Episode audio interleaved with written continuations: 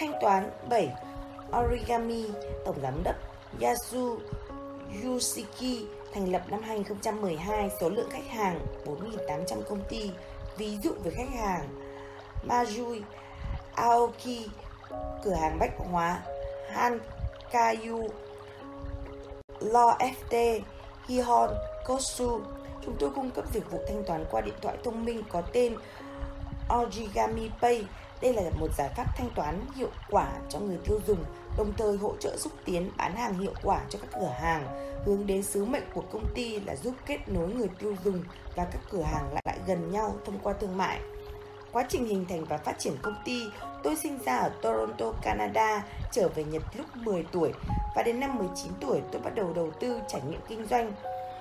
Tôi làm tư vấn M&A cho Lehman Brothers, sau đó là cho Dollar Capital Management, DCM Ventures, công ty đầu tư mạo hiểm của thung lũng Silicon trong mảng đầu tư vào các công ty khởi nghiệp ở Mỹ, Nhật Bản và Trung Quốc. Trong quá trình đó, tôi hiểu ra rằng chắc chắn mô hình kinh doanh của ngành tài chính hiện nay sẽ thay đổi cùng với sự phát triển của Internet. Do đó, tôi đã thành lập công ty trách nhiệm hữu hạn Origami. Quá trình hình thành và phát triển của công ty được thể hiện trong hình Tháng 2 năm 2012 thành lập công ty Origami, tháng 3 năm 2013 tăng vốn đầu tư 5 triệu yên từ KDDI và DAC. Tháng 4 năm 2013 bắt đầu dịch vụ EC. Tháng 5 năm 2015 tăng vốn đầu tư thêm 1 tỷ 600 yên từ SoftBank Credit Season và ngài Takanoshin tháng 5 năm 2016 chính thức bắt đầu dịch vụ thanh toán Origami Pay cho các cửa hàng. Tháng 11 năm 2016 liên kết kinh doanh với Alipay, dịch vụ thanh toán điện tử lớn nhất Trung Quốc. Nội dung của dịch vụ điện thoại thông minh trở thành chiếc ví tiền. Chúng tôi cung cấp hệ thống hỗ trợ luân chuyển tiền nhằm hướng đến sứ mệnh kết nối gần hơn với người tiêu dùng và các cửa hàng thông qua hoạt động thương mại. Cụ thể, chúng tôi phát triển dịch vụ EC và dịch vụ thanh toán qua điện thoại thông minh có tên Origami Pay tại các cửa hàng thông thường với ứng dụng trên điện thoại thông minh như iOS, Android.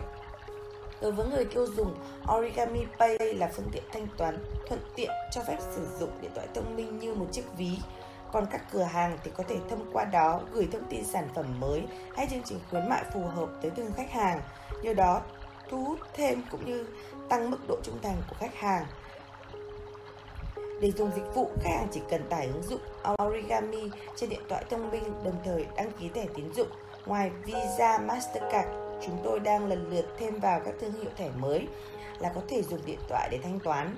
Còn về phía cửa hàng, họ chỉ cần cài đặt ứng dụng Origami for Business do Origami cung cấp thông qua một vài thao tác đơn giản và có thể dùng trực tiếp trên hệ thống máy tính tiền POS hiện tại có cửa hàng mà không cần phải thay thế hay bổ sung gì.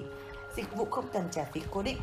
Hiện tại khi cài đặt dịch vụ Origami Pay và EC, các cửa hàng không cần phải trả chi phí ban đầu cũng như lệ phí sử dụng cố định hàng tháng các cửa hàng dùng dịch vụ thanh toán qua điện thoại thông minh sẽ trả phí thanh toán 3,25% tiền bán hàng và cửa hàng dùng dịch vụ EC sẽ trả phí bán hàng trực tuyến 10% tiền bán hàng.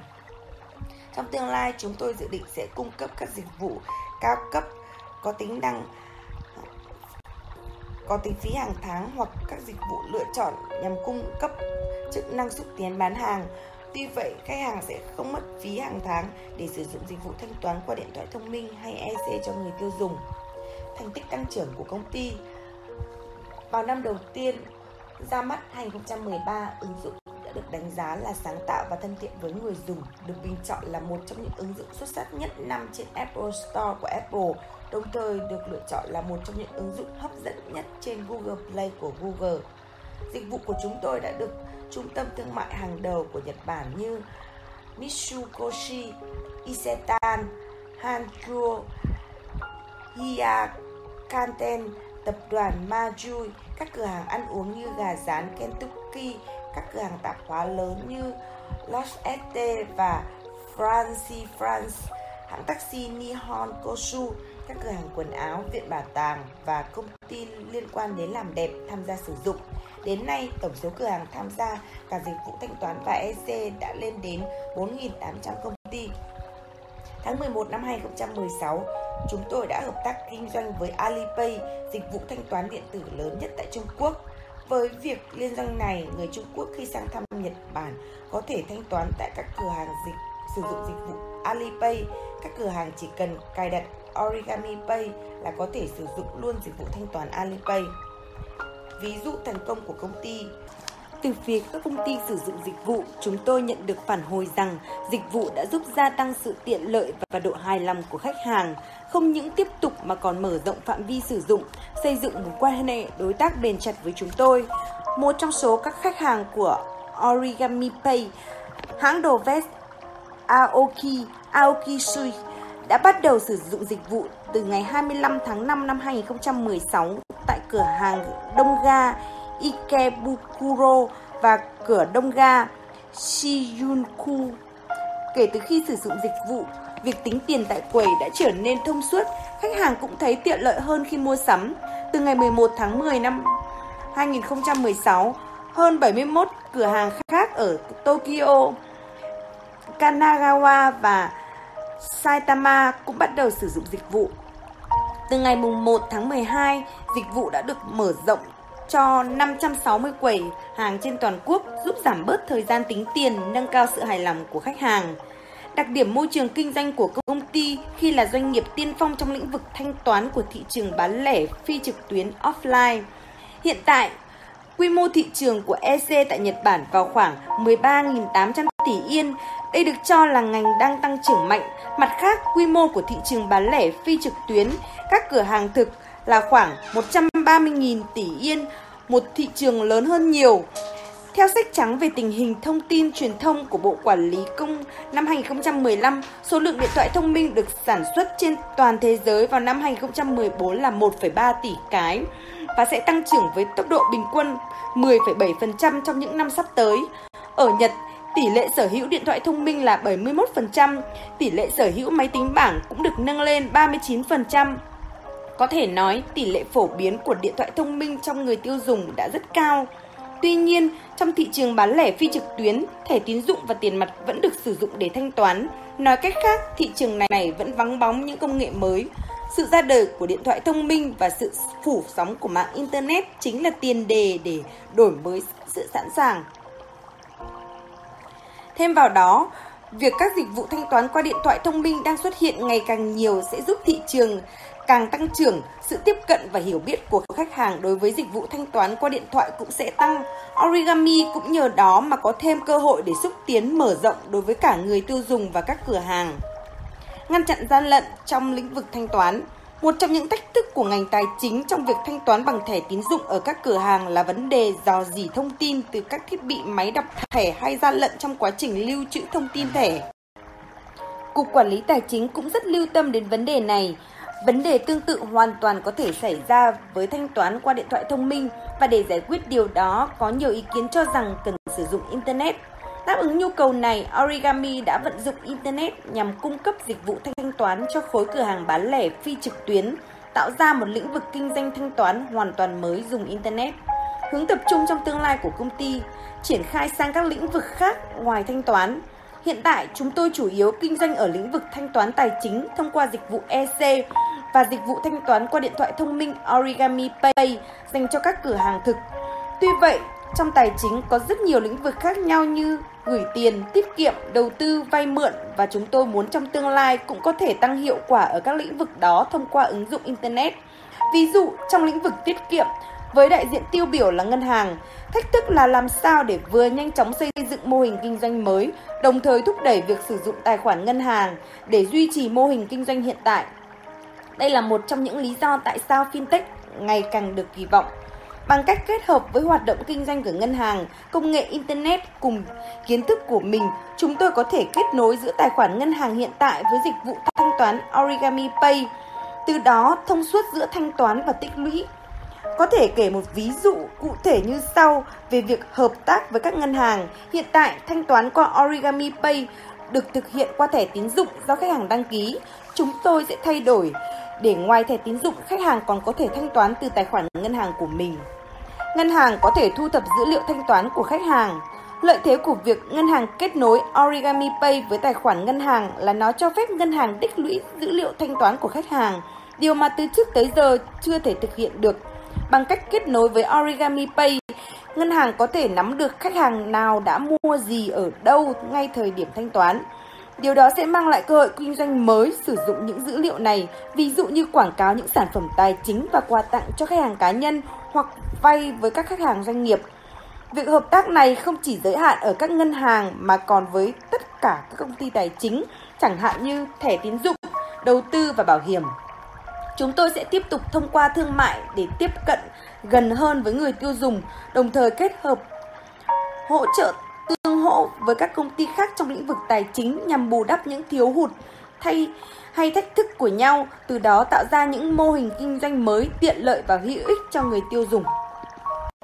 Thanh toán 8 Liquid Tổng Giám đốc Kuda Yasuhiro Năm thành lập 2013 Đối tác liên kết một số tập đoàn lớn Hợp tác nghiên cứu Ví dụ về khách hàng Hui Ten Bosch Ngân hàng Eon, KDDI Khách sạn Prince Chúng tôi phát triển công nghệ nhận dạng sinh chắc học bằng cách phân tích hình ảnh và dữ liệu lớn, hướng đến sứ mệnh tạo ra một thế giới mà việc xác định danh tính cá nhân thông qua nhận dạng của chính người đó là điều hiển nhiên. Quá trình hình thành và phát triển công ty Thời đại học, tôi học về kỹ thuật tài chính, sau đó đi làm một ngân hàng đầu tư. Trong thời kỳ làm ở ngân hàng, tôi có cơ hội tiếp xúc với nhiều công ty khác nhau. Sau khi nghỉ việc ở ngân hàng, tôi làm cho các dự án hỗ trợ công ty khởi nghiệp. Khi xem xét về sự thay đổi xã hội trong tương lai, tôi nhận thấy xu hướng thay đổi tất yếu theo hướng Internet of Things. Ở đó, thay vì khách hàng chủ động sử dụng dịch vụ bằng điện thoại thông minh, các bộ cảm biến sẽ chủ động thu thập thông tin và từ đó giúp khách hàng có thể sử dụng dịch vụ một cách hoàn toàn tự nhiên mà không cần phải ý thức về điều đó. Đồng thời, với sự phổ biến của YouTube và Instagram nhất gần đây, con người không cần tìm kiếm thông tin từ các văn bản nữa mà có thể dùng các công cụ cảm biến để tìm kiếm thông tin từ các hình ảnh hay cảm biến. Sẽ đến lúc các thiết bị như máy tính, máy tính bảng và điện thoại thông minh trở nên không cần thiết nữa, chúng ta sẽ chuyển sang kỷ nguyên của các dịch vụ sử dụng cảm biến. Ý tưởng này chính là khởi điểm cho việc thành lập công ty. Nó lại càng được thôi thúc hơn bởi sự bùng nổ của trí tuệ nhân tạo nhiều công ty và viện nghiên cứu đang đẩy mạnh việc phát triển công nghệ máy tự học và học sâu. Đón nhận làn sóng này, tôi có thể nhìn thấy được kỷ nguyên phân tích hình ảnh sẽ đến. Công nghệ nhận dạng sinh chắc học liên kết với thế giới thực và Internet. Khi thực hiện các dự án hỗ trợ công ty khởi nghiệp, tôi nhận thấy chúng ta sẽ cần có một phương tiện để xác định danh tính cá nhân, một bước không thể thiếu để kết nối giữa thế giới thực và Internet, thay thế cho các Ờ, cách làm từ trước đến nay sử dụng ID và mật khẩu. Tôi nghĩ trong 10 đến 20 năm nữa, lĩnh vực nhận dạng sinh chắc học sẽ phát triển. Khi nghiên cứu các kết quả được tiến hành bởi các công ty lớn của Nhật về nhận dạng sinh chắc học, tôi đã phát hiện ra một điều, đó là ở Nhật, dấu vân tay được sử dụng như một phương tiện để thẩm định tư pháp. Theo đó, ưu tiên được đặt vào vấn đề đối chiếu một một. Trong khi đó, nhận dạng sinh chắc học cho mục đích thanh toán hay nhận dạng thì không phải đối chiếu một một mà cần phải có một công nghệ để tìm kiếm tức thời từ một khối lượng lớn dữ liệu. Chúng tôi đã áp dụng kỹ thuật phân tích hình ảnh của công nghệ lái xe tự động để phân tích hình ảnh dấu vân tay, chuyển đổi sang dữ liệu không thể bị hồi lại và dữ liệu và lưu trữ một cách hiệu quả. Đồng thời, chúng tôi ứng dụng công nghệ máy tự học, học mà không cần giáo viên để máy móc tự tìm cách lưu trữ dữ liệu một cách hiệu quả nhất và chúng tôi đã thành công trong việc phát triển thuật toán để tìm ra dấu vân tay ở tốc độ cao với cơ chế đối chiếu 1 chia n thay vì 1 chia 1. Hỗ trợ nhận dạng sinh chắc học bằng vân tay, mống mắt, tĩnh mạch và khuôn mặt.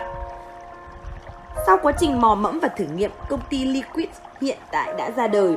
Trong lĩnh vực nhận dạng sinh chắc học, có một số phương pháp nhận dạng như dấu vân tay, mống mắt, tĩnh mạch Hầu hết các công ty sẽ chuyên về một phương pháp nào đó, còn công ty chúng tôi nhờ phát triển công nghệ nhận dạng sinh chắc học từ các công nghệ cốt lõi như phân tích hình ảnh nên có thể hỗ trợ cả bốn phương pháp nhận dạng bao gồm dấu vân tay, mống mắt, tĩnh mạch và khuôn mặt. Ngoài hoạt động nghiên cứu, chúng tôi cũng thành lập Liquid Japan, chuyên thực hiện việc bán hàng và tiếp thị trong nước, đồng thời phát triển trung tâm nghiên cứu Recreation Lab, chuyên nghiên cứu các kỹ thuật cơ bản, thành lập công ty MyCity nhằm triển khai hoạt động kinh doanh kiến thiết tạo ra thành phố tương lai sử dụng những kỹ thuật như phân tích hình ảnh. Chúng tôi đang triển khai hoạt động kinh doanh rộng khắp các lĩnh vực liên quan đến công nghệ phân tích hình ảnh từ bán hàng, tiếp thị cho đến nghiên cứu phát triển. Các thành viên buổi đầu của Liquid bao gồm các kỹ sư trong độ tuổi từ 20 đến 30, từng làm việc trong những công ty phát triển game, nơi đòi hỏi phải có phản ứng nhanh trong việc phát triển ứng dụng các trò chơi trực tuyến, bắt buộc phải làm việc bất kể ngày đêm để cung cấp dịch vụ, tăng thêm chức năng hoặc xử lý lỗi. Tôi gọi khả năng ứng biến linh hoạt và nhanh chóng đó là phản ứng nhanh. Thế nhưng những ứng dụng phát triển yêu cầu khả năng này thường có rào cản kỹ thuật để tham gia cạnh tranh thấp. Nên nếu chỉ cung cấp những ứng dụng nhận dạng sinh học thôi thì có thể đến một lúc nào đó chúng tôi sẽ không còn chỗ đứng. Trong khi đó, các công nghệ cốt lõi thì không phải ai cũng có thể phát triển được vì rào cản kỹ thuật để tham gia cạnh tranh cao. Chúng tôi cảm thấy cách duy nhất để cạnh tranh kể cả khi đã lớn tuổi vẫn giữ được vị trí của mình là tạo ra những công nghệ cốt lõi này. Nội dung kinh doanh và mô hình lợi nhuận của công ty Mô hình kinh doanh của chúng tôi rất đa dạng, ví dụ về ứng dụng hệ thống thanh toán nhận dạng sinh trắc học. Có thể kể đến các khách sạn nghỉ dưỡng ở Sri Lanka, khu vui chơi Hui Stanbrook, quầy nghỉ mát ven biển Uigahama Sea House, thành phố Kamakura, tỉnh Kanagawa. Ngoài ra, chúng tôi dự định sẽ phát triển hệ thống máy tính tiền có chức năng giảm thuế trên diện rộng trong năm 2017, dự tính sẽ triển khai hệ thống thanh toán có nhận dạng sinh chắc học ở hàng chục nghìn địa điểm trên cả nước. Về ứng dụng nhận dạng sinh chắc học, có thể kể đến trường đại học công nghiệp Mapua, Philippines đã dùng hệ thống nhận dạng vân tay thay cho thẻ sinh viên. Ngoài ra, chúng tôi đang tiến hành các thử nghiệm thực tiễn với ngân hàng Ion nhằm hiện thực hóa việc cho phép khách hàng thực hiện giao dịch ATM bằng nhận dạng sinh chắc học. Chúng tôi cũng được lựa chọn là một trong những dự án hệ thống thân thiện của Bộ Kinh tế, Thương mại và Công nghệ Nhật Bản nhằm tạo ra một hệ thống cho phép khách du lịch nước ngoài có thể đi tham quan du lịch với hai tay không, bao gồm check-in ở khách sạn, nhà nghỉ bằng nhận dạng vân tay và thanh toán kết hợp ở khu vực xung quanh. Seamless Bên cạnh đó, chúng tôi cũng đang dự kiến triển khai dịch vụ gợi ý giúp khách hàng lựa chọn trang phục dựa trên kết quả phân tích hình ảnh vóc dáng hay dịch vụ đề xuất hành trình lái xe. Các giải pháp này đã được lựa chọn vào chương trình thách thức sáng tạo ICT I Challenge của Bộ Quản lý Công được giải thưởng lớn của Hội nghị lựa chọn dự án Internet of Things tiên tiến lớn thứ nhất Internet of Things Lab Selection được tổ chức bởi Liên minh xúc tiến Internet of Things của Bộ Kinh tế, Thương mại và Công nghiệp và Bộ Quản lý Công. Hiện tại, chúng tôi đang phát triển kinh doanh với sự hỗ trợ của chính phủ. Doanh thu chính của Liquid là hoa hồng từ hệ thống thanh toán. Với hệ thống thanh toán nhận dạng sinh chắc học, người sử dụng có thể thanh toán bằng vân tay, còn về phương tiện thanh toán trong thực tế, khách hàng có thể lựa chọn hình thức trả tiền trước prepaid hoặc trả tiền sau chuyển khoản ngân hàng, thẻ tín dụng.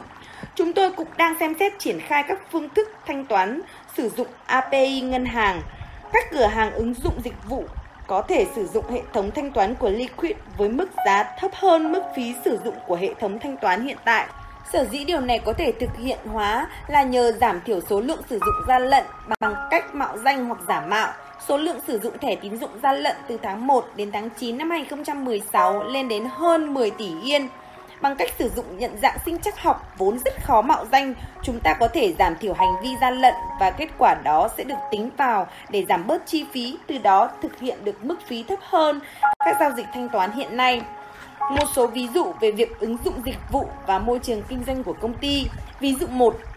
Nhận phòng khách sạn bằng nhận dạng sinh chắc học. Khách sạn Ikebu Kuro Sunshine City Prince Hotel theo luật kinh doanh dịch vụ nhà nghỉ, khi khách du lịch nước ngoài nghỉ ở khách sạn hoặc nhà trọ Nhật Bản, họ phải xuất hộ chiếu và cơ sở lưu trú phải sao chụp, lưu trữ lại hộ chiếu. Vì vậy, khi làm thủ tục ở quầy lễ tân phải mất khoảng 5 phút cho mỗi khách. Hiện nay, mỗi khi có khách du lịch nước ngoài đi theo đoàn đến bằng xe buýt lớn, thường xảy ra tình trạng xếp hàng dài trước quầy lễ tân để làm thủ tục. Với sự hợp tác của các cơ quan chính phủ và luật sư trong công ty, chúng tôi đã sử dụng cơ chế loại bỏ các vùng nhập nhằng. Nhờ đó, chỉ cần dùng hệ thống nhận dạng sinh chất học của Liquid để xác nhận thông tin của khách hàng mà không cần phải sao chụp hay cất giữ hộ chiếu. Chúng tôi cũng đã nhận được kết luận của Bộ Y tế, Lao động và Phúc lợi rằng cách làm này phù hợp với luật kinh doanh dịch vụ nhà nghỉ. Nhờ ứng dụng dịch vụ của chúng tôi, khách sạn Ikebukuro Sunshine City Prince Hotel đã thành công trong việc giảm thời gian làm thủ tục cho khách tại quầy lễ tân từ 80 đến 90%, mặc dù chỉ thử nghiệm trong một khoảng thời gian ngắn giới hạn gần 1.000 khách hàng nước ngoài đã sử dụng và nhận xét thủ tục lễ tân rất dễ dàng và thuận tiện. Sau đó đã có thông tin về việc sửa đổi luật kinh doanh dịch vụ nhà nghỉ. Điều đó sẽ cho phép sử dụng dịch vụ của chúng tôi, giúp loại bỏ nhiều bất tiện là khởi điểm cho sự phát triển khai thác của một lĩnh vực quan trọng. Ví dụ 2, thanh toán bằng tay không khi đi biển, quầy nghỉ mát ven biển, Uigahama Sea House khi bạn đi biển, một trong những bất tiện là việc thanh toán ở các quầy nghỉ mát ven biển. Hầu hết mọi người đến bãi biển giữ ví tiền trong tủ khóa và phải đi đến tủ khóa để lấy ví tiền khi mua thức ăn và đồ uống tại cửa hàng. Việc phải đi lấy ví thật phiền phức và vì thế đôi khi bạn bỏ đi luôn ý định mua hàng. Bằng cách ứng dụng hệ thống thanh toán của chúng tôi, người dùng chỉ cần đăng ký số điện thoại và dấu vân tay là sau đó có thể tay không ăn uống thoải mái. Ở một cửa hàng, chi phí trung bình của khách hàng trước khi ứng dụng hệ thống thanh toán là 1.500 yên, nhưng sau khi ứng dụng nó đã tăng lên hơn 3.000 yên. Ở ví dụ này, chúng tôi chỉ thực hiện vào thời gian đón khách hàng của cửa hàng tháng 7-8, nhưng cũng, cũng có khoảng 2.000 người sử dụng dịch vụ. Trong những ví dụ này, mặc dù dịch vụ chỉ được tiến hành trong thời gian ngắn ở một địa điểm giới hạn, nhưng đã được hàng ngàn người sử dụng. Điều đó cho thấy trở ngại đối với việc xác nhận người dùng bằng sinh chắc học đang giảm dần đi. Gần đây, với việc xác nhận bằng dấu vân tay đã được cài đặt trên điện thoại thông minh, xác nhận rằng khuôn mặt được cài đặt trên máy tính cá nhân, sinh chắc học đang trở nên gần gũi và xu hướng này sẽ ngày càng mạnh mẽ hơn trong tương lai hướng tập trung trong tương lai của công ty. Thế giới mà chúng tôi hướng tới là một, mỗi người đều có thể tự mình xác nhận danh tính cá nhân. Hai, một thế giới mà sự an toàn và tiện lợi luôn đi kèm với nhau. Điều này nói theo cách gọi IoT, Internet of Things, Internet vạn vật, thì đây chính là IOP, Internet of Persons, Internet của con người. Đây là từ được dùng để chỉ một xã hội ở đó con người có thể xác thực bản thân mà không cần đến sự vật khác. Chỉ cần chính bản thân người đó, con người cũng cần phải dùng đến các thiết bị khác như máy tính bảng mà có thể dùng kỹ thuật cảm biến với các công cụ của nó để phân giải, xác nhận mình. Hiện tại, việc xuất trình giấy phép lái xe hoặc thẻ bảo hiểm đang được thực hiện trong nhiều hoàn cảnh khác nhau để xác định danh tính cá nhân nếu bạn mất giấy phép lái xe hoặc thẻ bảo hiểm, bạn không thể chứng minh danh tính cũng như sử dụng các dịch vụ hoặc bảo lãnh. Khi xem xét việc tiếp cận với đường dây cứu hộ tại thời điểm thiên tai quy mô lớn, nhận dạng sinh chắc học sẽ cho phép việc xác minh danh tính và không cần giấy phép lái xe hoặc thẻ bảo hiểm, giúp thực hiện các thủ tục hành chính ngân hàng. Để tăng sự tiện lợi của cuộc sống, Tôi thấy nhiều người sở hữu một lúc nhiều loại thẻ, thẻ tín dụng, thẻ tiền mặt, thẻ tích điểm trong ví, nhưng càng nhiều thẻ thì rủi ro khi mất càng tăng lên.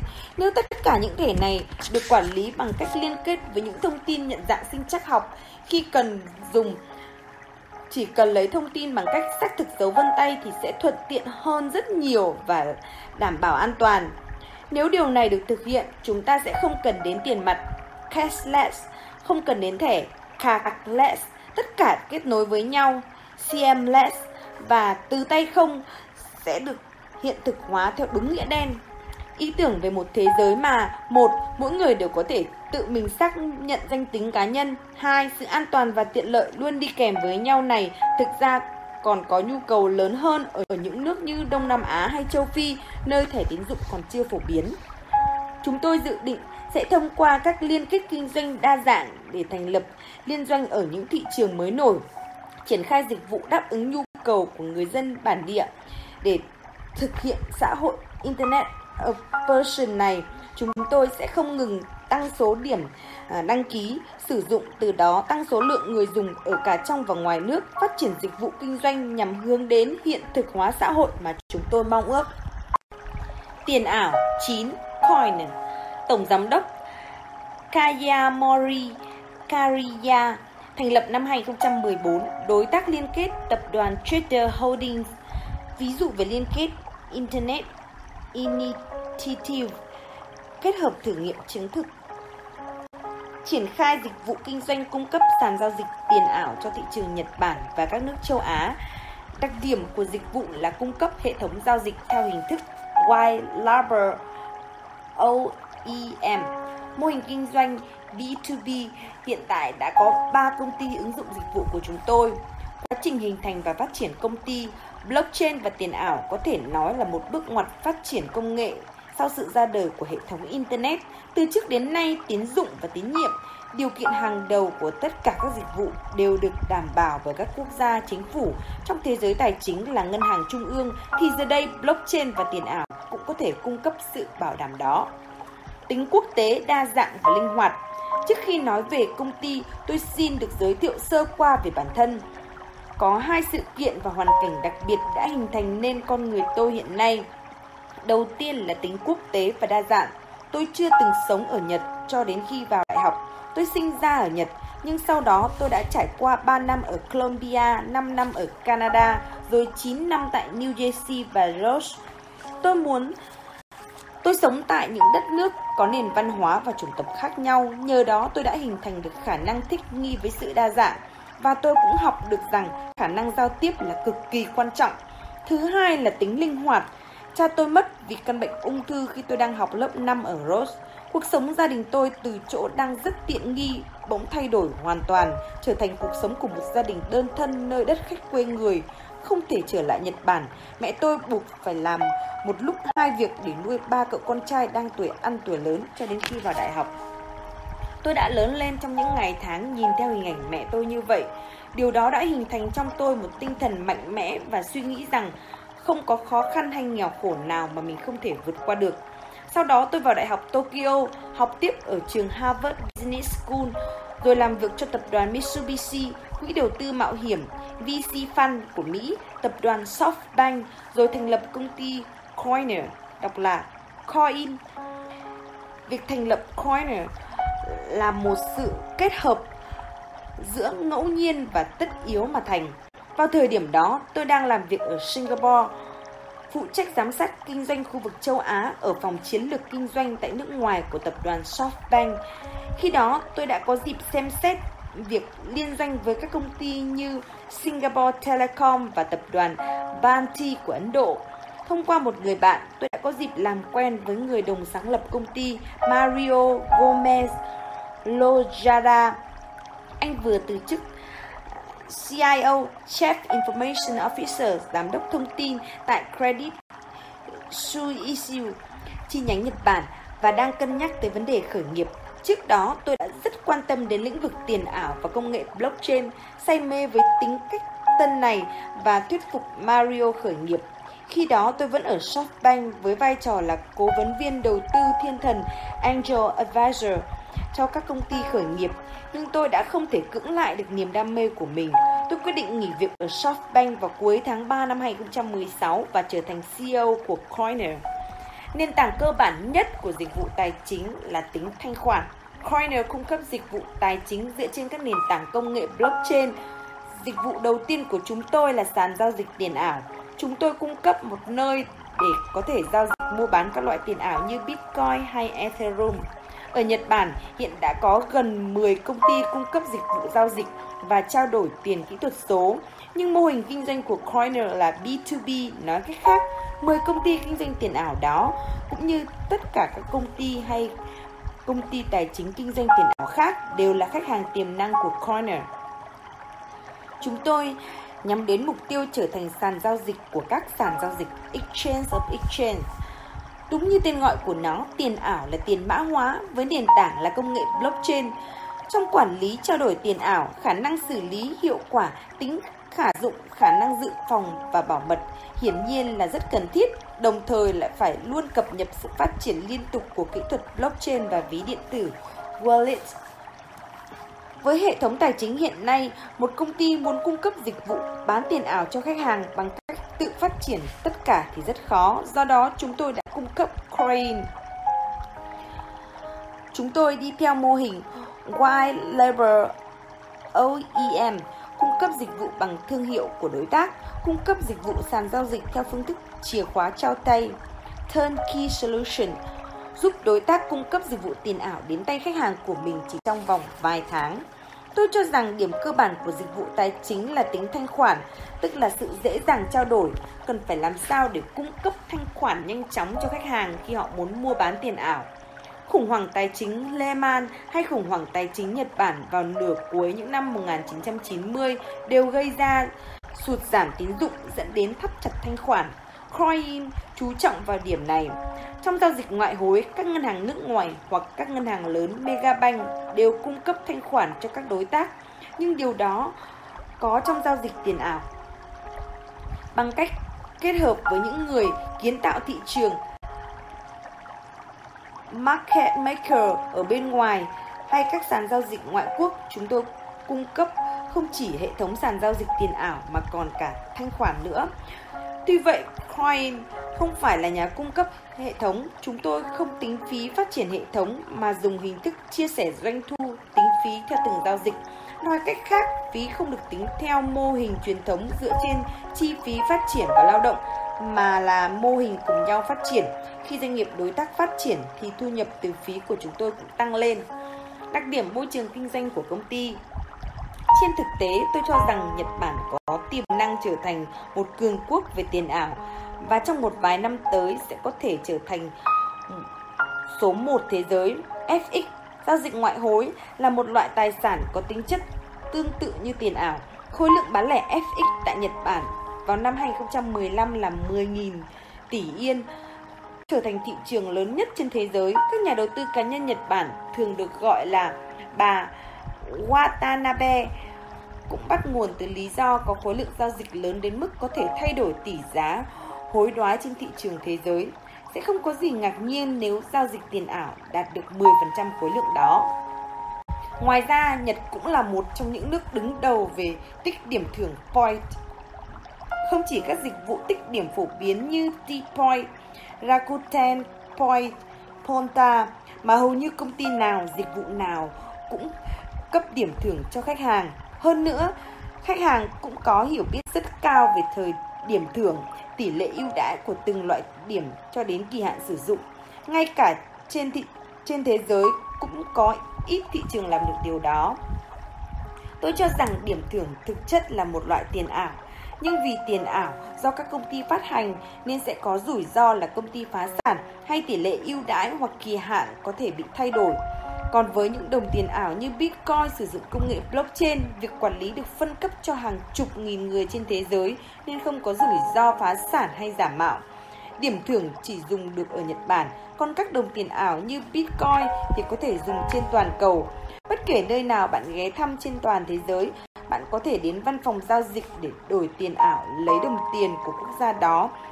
Và trong tương lai, thậm chí bạn có thể thanh toán luôn bằng tiền ảo tình hình phát triển kinh doanh của công ty, hoạt động kinh doanh tiền ảo của Coin đã phát triển vượt trên cả dự đoán của chúng tôi. Công ty phát triển nhanh chóng ngay từ lúc bắt đầu. Khi công ty chính thức ra mắt vào tháng 7 năm 2014 thì khối lượng giao dịch hàng ngày là 54 BTC Bitcoin. Chỉ 2 năm sau đó, khối lượng giao dịch hàng hàng tháng trong tháng 7 năm 2016 đã đạt 1,4 triệu Bitcoin tương đương 98 tỷ yên theo tỷ giá 1 Bitcoin bằng 70.000 yên. Đó là sự tăng trưởng gấp 26.000 lần. Khối lượng giao dịch hàng tháng hiện tại là 50 đến 100 tỷ yên, dự kiến sẽ tăng lên vài nghìn tỷ yên trong thời gian tới. Hơn thế, tăng trưởng kinh doanh của chúng tôi không giới hạn ở Nhật Bản mà là toàn cầu. 60% khối lượng giao dịch của Coin là giao dịch Bitcoin Yên, Tiếp theo là đồng đô la Mỹ, đồng rupee của Indonesia, sự tăng trưởng của đồng peso của Philippines và đồng đô la Singapore cũng rất đáng chú ý.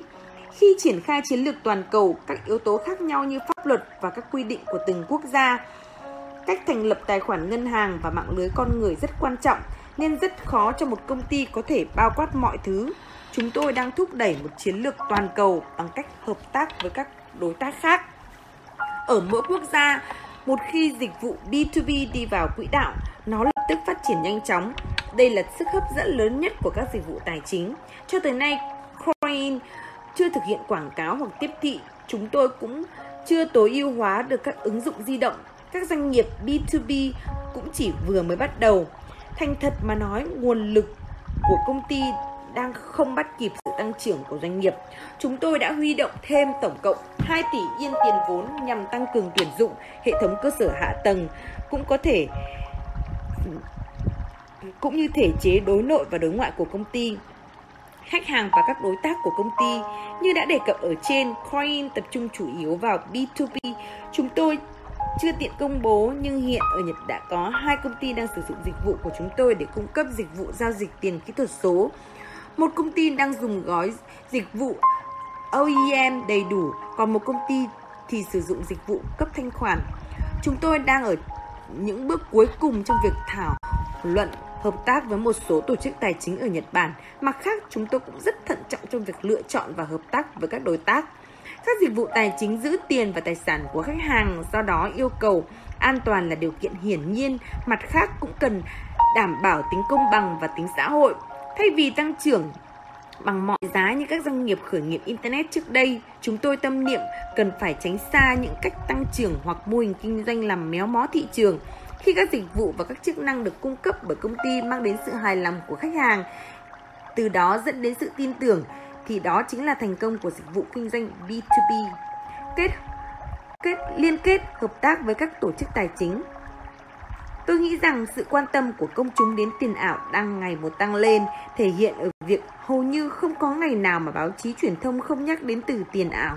Rất nhiều người muốn mua các loại tiền ảo từ các công ty tài chính quen thuộc, các dịch vụ FX hay thanh khoản chứng khoán trực tuyến, nhưng họ không tiến đến mức lập tài khoản ở các công ty kinh doanh tiền ảo mới nổi, chịu mất thời gian phiền toái để mua tiền ảo ở một hệ thống mới Bố vợ tôi cũng quan tâm đến việc mua Bitcoin nhưng ông không thích phải đăng ký một dịch vụ giao dịch tiền ảo mới, kể cả đây là công ty của con rể mình. Cười. Coin tạo ra một hệ thống sinh thái mà bất cứ ai trên thế giới cũng có thể dễ dàng mua bán các loại tiền ảo. Chúng tôi hướng đến tích hợp theo chiều dọc, chứ không có ý cạnh tranh cơ sở khách hàng với các tổ chức tài chính hiện có. Từ tháng 4 năm 2017, các tổ chức tài chính hiện tại nếu đăng ký với Cục Quản lý Tài chính sẽ có thể tham gia vào hoạt động kinh doanh tiền tệ ảo. Đối với các tổ chức tài chính có số lượng khách hàng áp đảo, việc cung cấp dịch vụ mua bán khá dễ dàng, yên tâm và an toàn chính là trách nhiệm. Phương châm kinh doanh vì khách hàng của chúng tôi, trách nhiệm của người nhận ủy thác.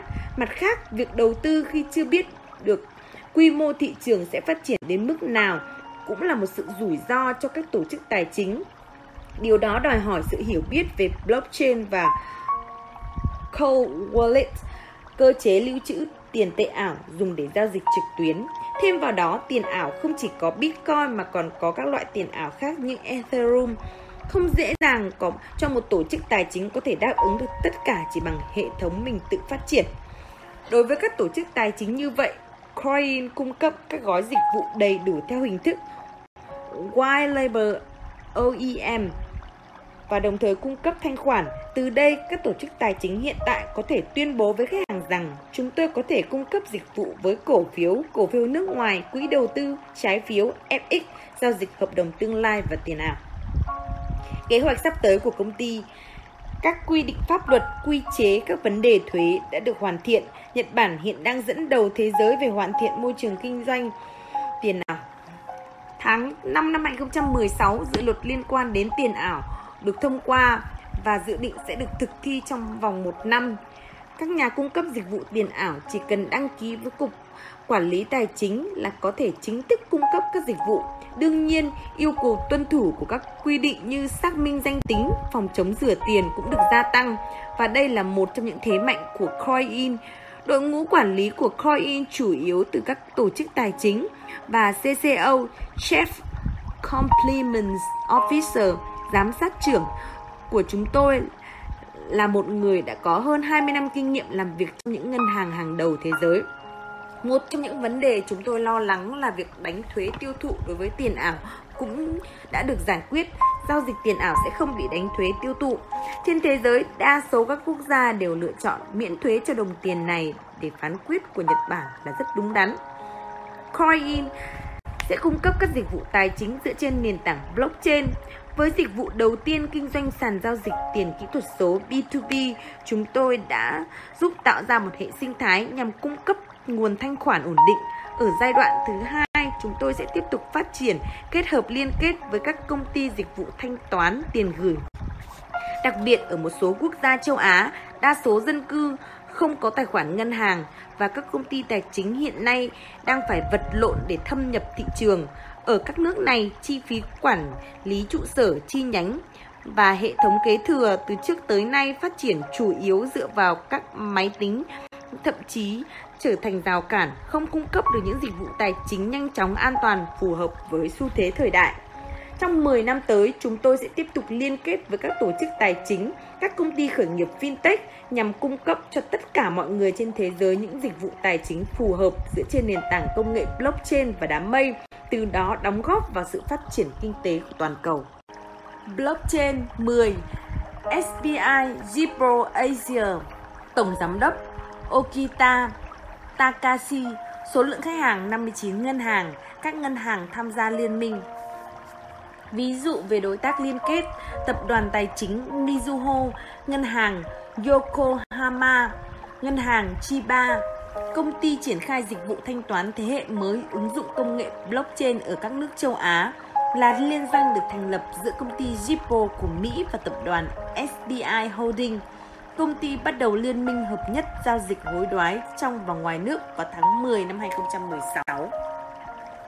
Quá trình hình thành và phát triển công ty Đúng như tên gọi, chúng tôi là một công ty liên doanh giữa tập đoàn SIB, SBI Holding và công ty Zippo của Mỹ chịu trách nhiệm phát triển kinh doanh tại thị trường Nhật Bản và châu Á.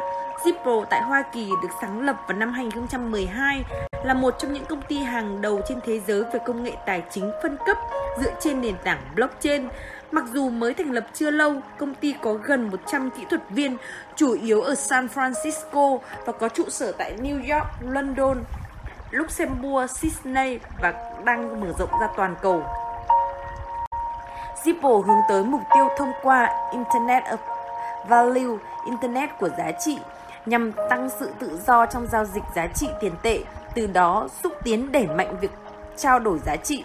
Nhờ có Internet, thông tin được trao đổi ngay lập tức trên toàn thế giới với chi phí thấp. Trước khi có mạng Internet, việc trao đổi thông tin, đặc biệt là trao đổi thông tin quốc tế, chủ yếu thông qua điện thoại quốc tế. Telex phát sóng vệ tinh rất đắt đỏ và số người có thể sử dụng cũng hạn chế. Ngày nay, điển hình nhất là với web và email, ai cũng có thể trao đổi thông tin với mức phí cực thấp, thậm chí hình ảnh video có thể được truyền và nhận ngay gần như lập tức real time trên toàn thế giới. Nhờ có Internet, sự tự do trong việc truyền thông tin đã tăng lên và kết quả là khối lượng dữ liệu được trao đổi tăng vọt. Trước khi xuất hiện Internet, việc phát minh và chuẩn hóa các container chở hàng đã giúp giảm rất nhiều chi phí xếp và dỡ hàng ở các bến cảng trên thế giới. Nhờ đó giảm hẳn chi phí vận chuyển hàng hóa là tiền đề giúp đẩy nhanh quá trình toàn cầu hóa. Tương tự như quá trình trao đổi hàng hóa và thông tin, Zippo tạo ra sự tự do trao đổi giá trị tiền bằng cách giảm chi phí và chuẩn hóa trong việc trao đổi giá trị, gia tăng sự tự do trao đổi giá trị sẽ góp phần làm gia tăng sức sống cho nền kinh tế. Đó cũng chính là mục tiêu Internet của giá trị Internet of Value mà Zippo hướng tới. Đồng sáng lập ra Zippo với ông Chris Larsen là lần khởi nghiệp thứ ba. Trước đó ông đã sáng lập hai công ty Elon và Prospect cũng là những công ty tiên phong trong các lĩnh vực đó. Cả hai công ty đều thu hồi vốn đầu tư thành công và có thể nói ông là một nhà khởi nghiệp hàng loạt trong lĩnh vực fintech. Ngoài ra, tại diễn đoàn Diễn đàn Davos năm 2016, chủ đề blockchain đã gây được tiếng vang lớn và ông được biết đến là người chủ trì cuộc thảo luận đó. Cả ba công ty được thành lập bởi Chris Larsen, bao gồm cả Zippo, đều có liên quan đến tập đoàn SBI.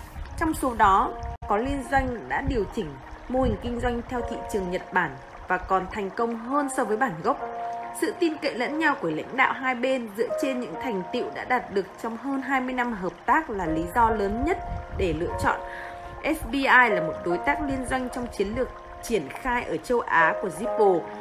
Ngoài ra, khi sử dụng mạng lưới của SBI ở thị trường châu Á, SBI Zippo Asia không chỉ phát triển Zippo Solution tại Nhật Bản và thị trường châu Á mà còn triển khai các lĩnh vực kinh doanh khác ở châu Á sử dụng công nghệ của mình là tổng giám đốc của SPI Gipro Asia. Tôi cũng là đồng sáng lập của Verichance, doanh nghiệp tiên phong trong thanh toán trực tiếp trực tuyến với cương vị ấy cho đến năm 2015. Tôi cũng là chủ tịch đầu tiên của Hiệp hội Thanh toán IC và là một trong những lãnh đạo tiên phong của ngành công nghiệp fintech từ trước năm 2000. Năm 2004, sau khi nhanh chóng hoàn thành việc niêm yết cổ phiếu, năm 2008 chúng tôi bắt đầu hợp tác với công ty UnionPay, sau đó tiếp tục thành lập liên doanh tại Trung Quốc, Ấn Độ, Indonesia. Chúng tôi đã thúc đẩy việc mở rộng kinh doanh ở châu Á, hoàn thành việc lên sàn chứng khoán ở Hồng Kông năm 2013 và dẫn đầu thị trường thanh toán ở châu Á. Từ năm 2014, tôi làm cố vấn chuyên môn cho Hội đồng Tài chính, đồng thời chuyển sang tham gia một số hoạt động học thuật vào tháng 5 năm 2016, với việc thành lập công ty hiện nay, tôi trở thành tổng giám đốc.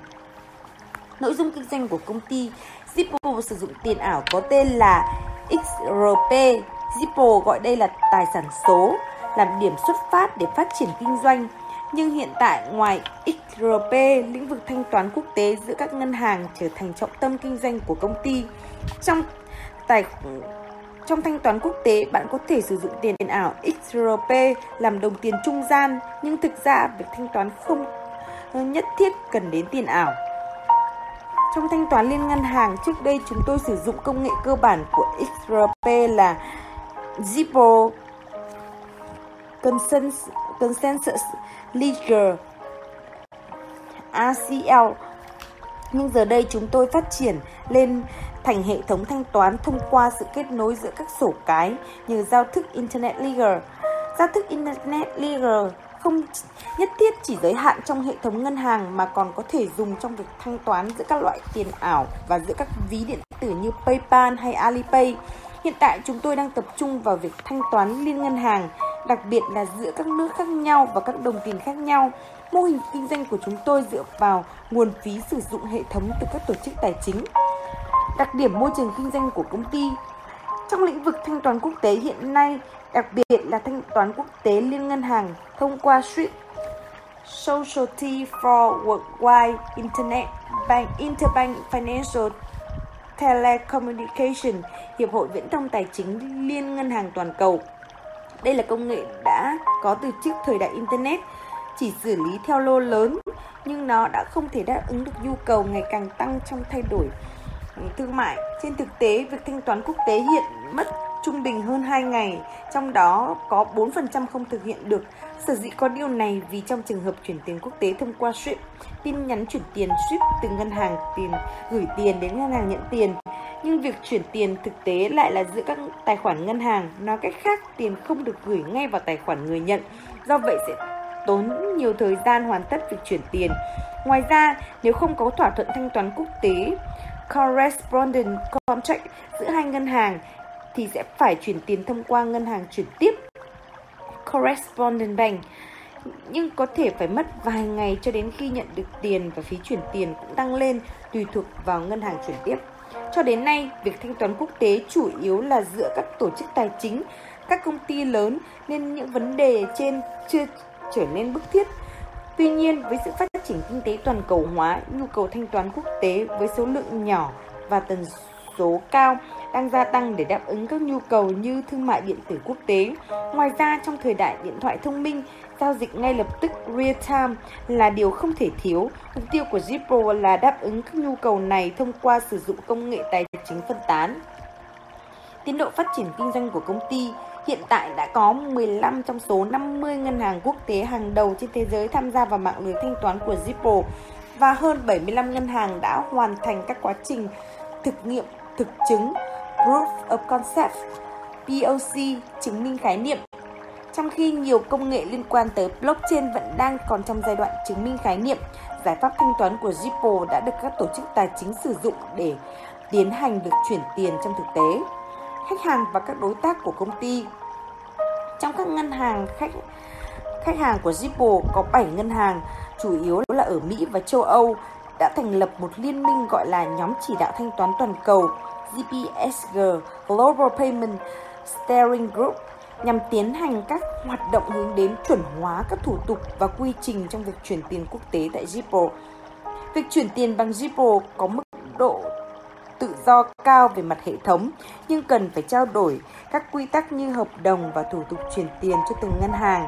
GPSG sẽ chuẩn hóa và tinh giảm các thủ tục này, từ đó giúp các ngân hàng tham gia Zippo trong tương lai có thể bắt đầu chuyển tiền dễ dàng hơn thông qua hoạt động chuẩn hóa này.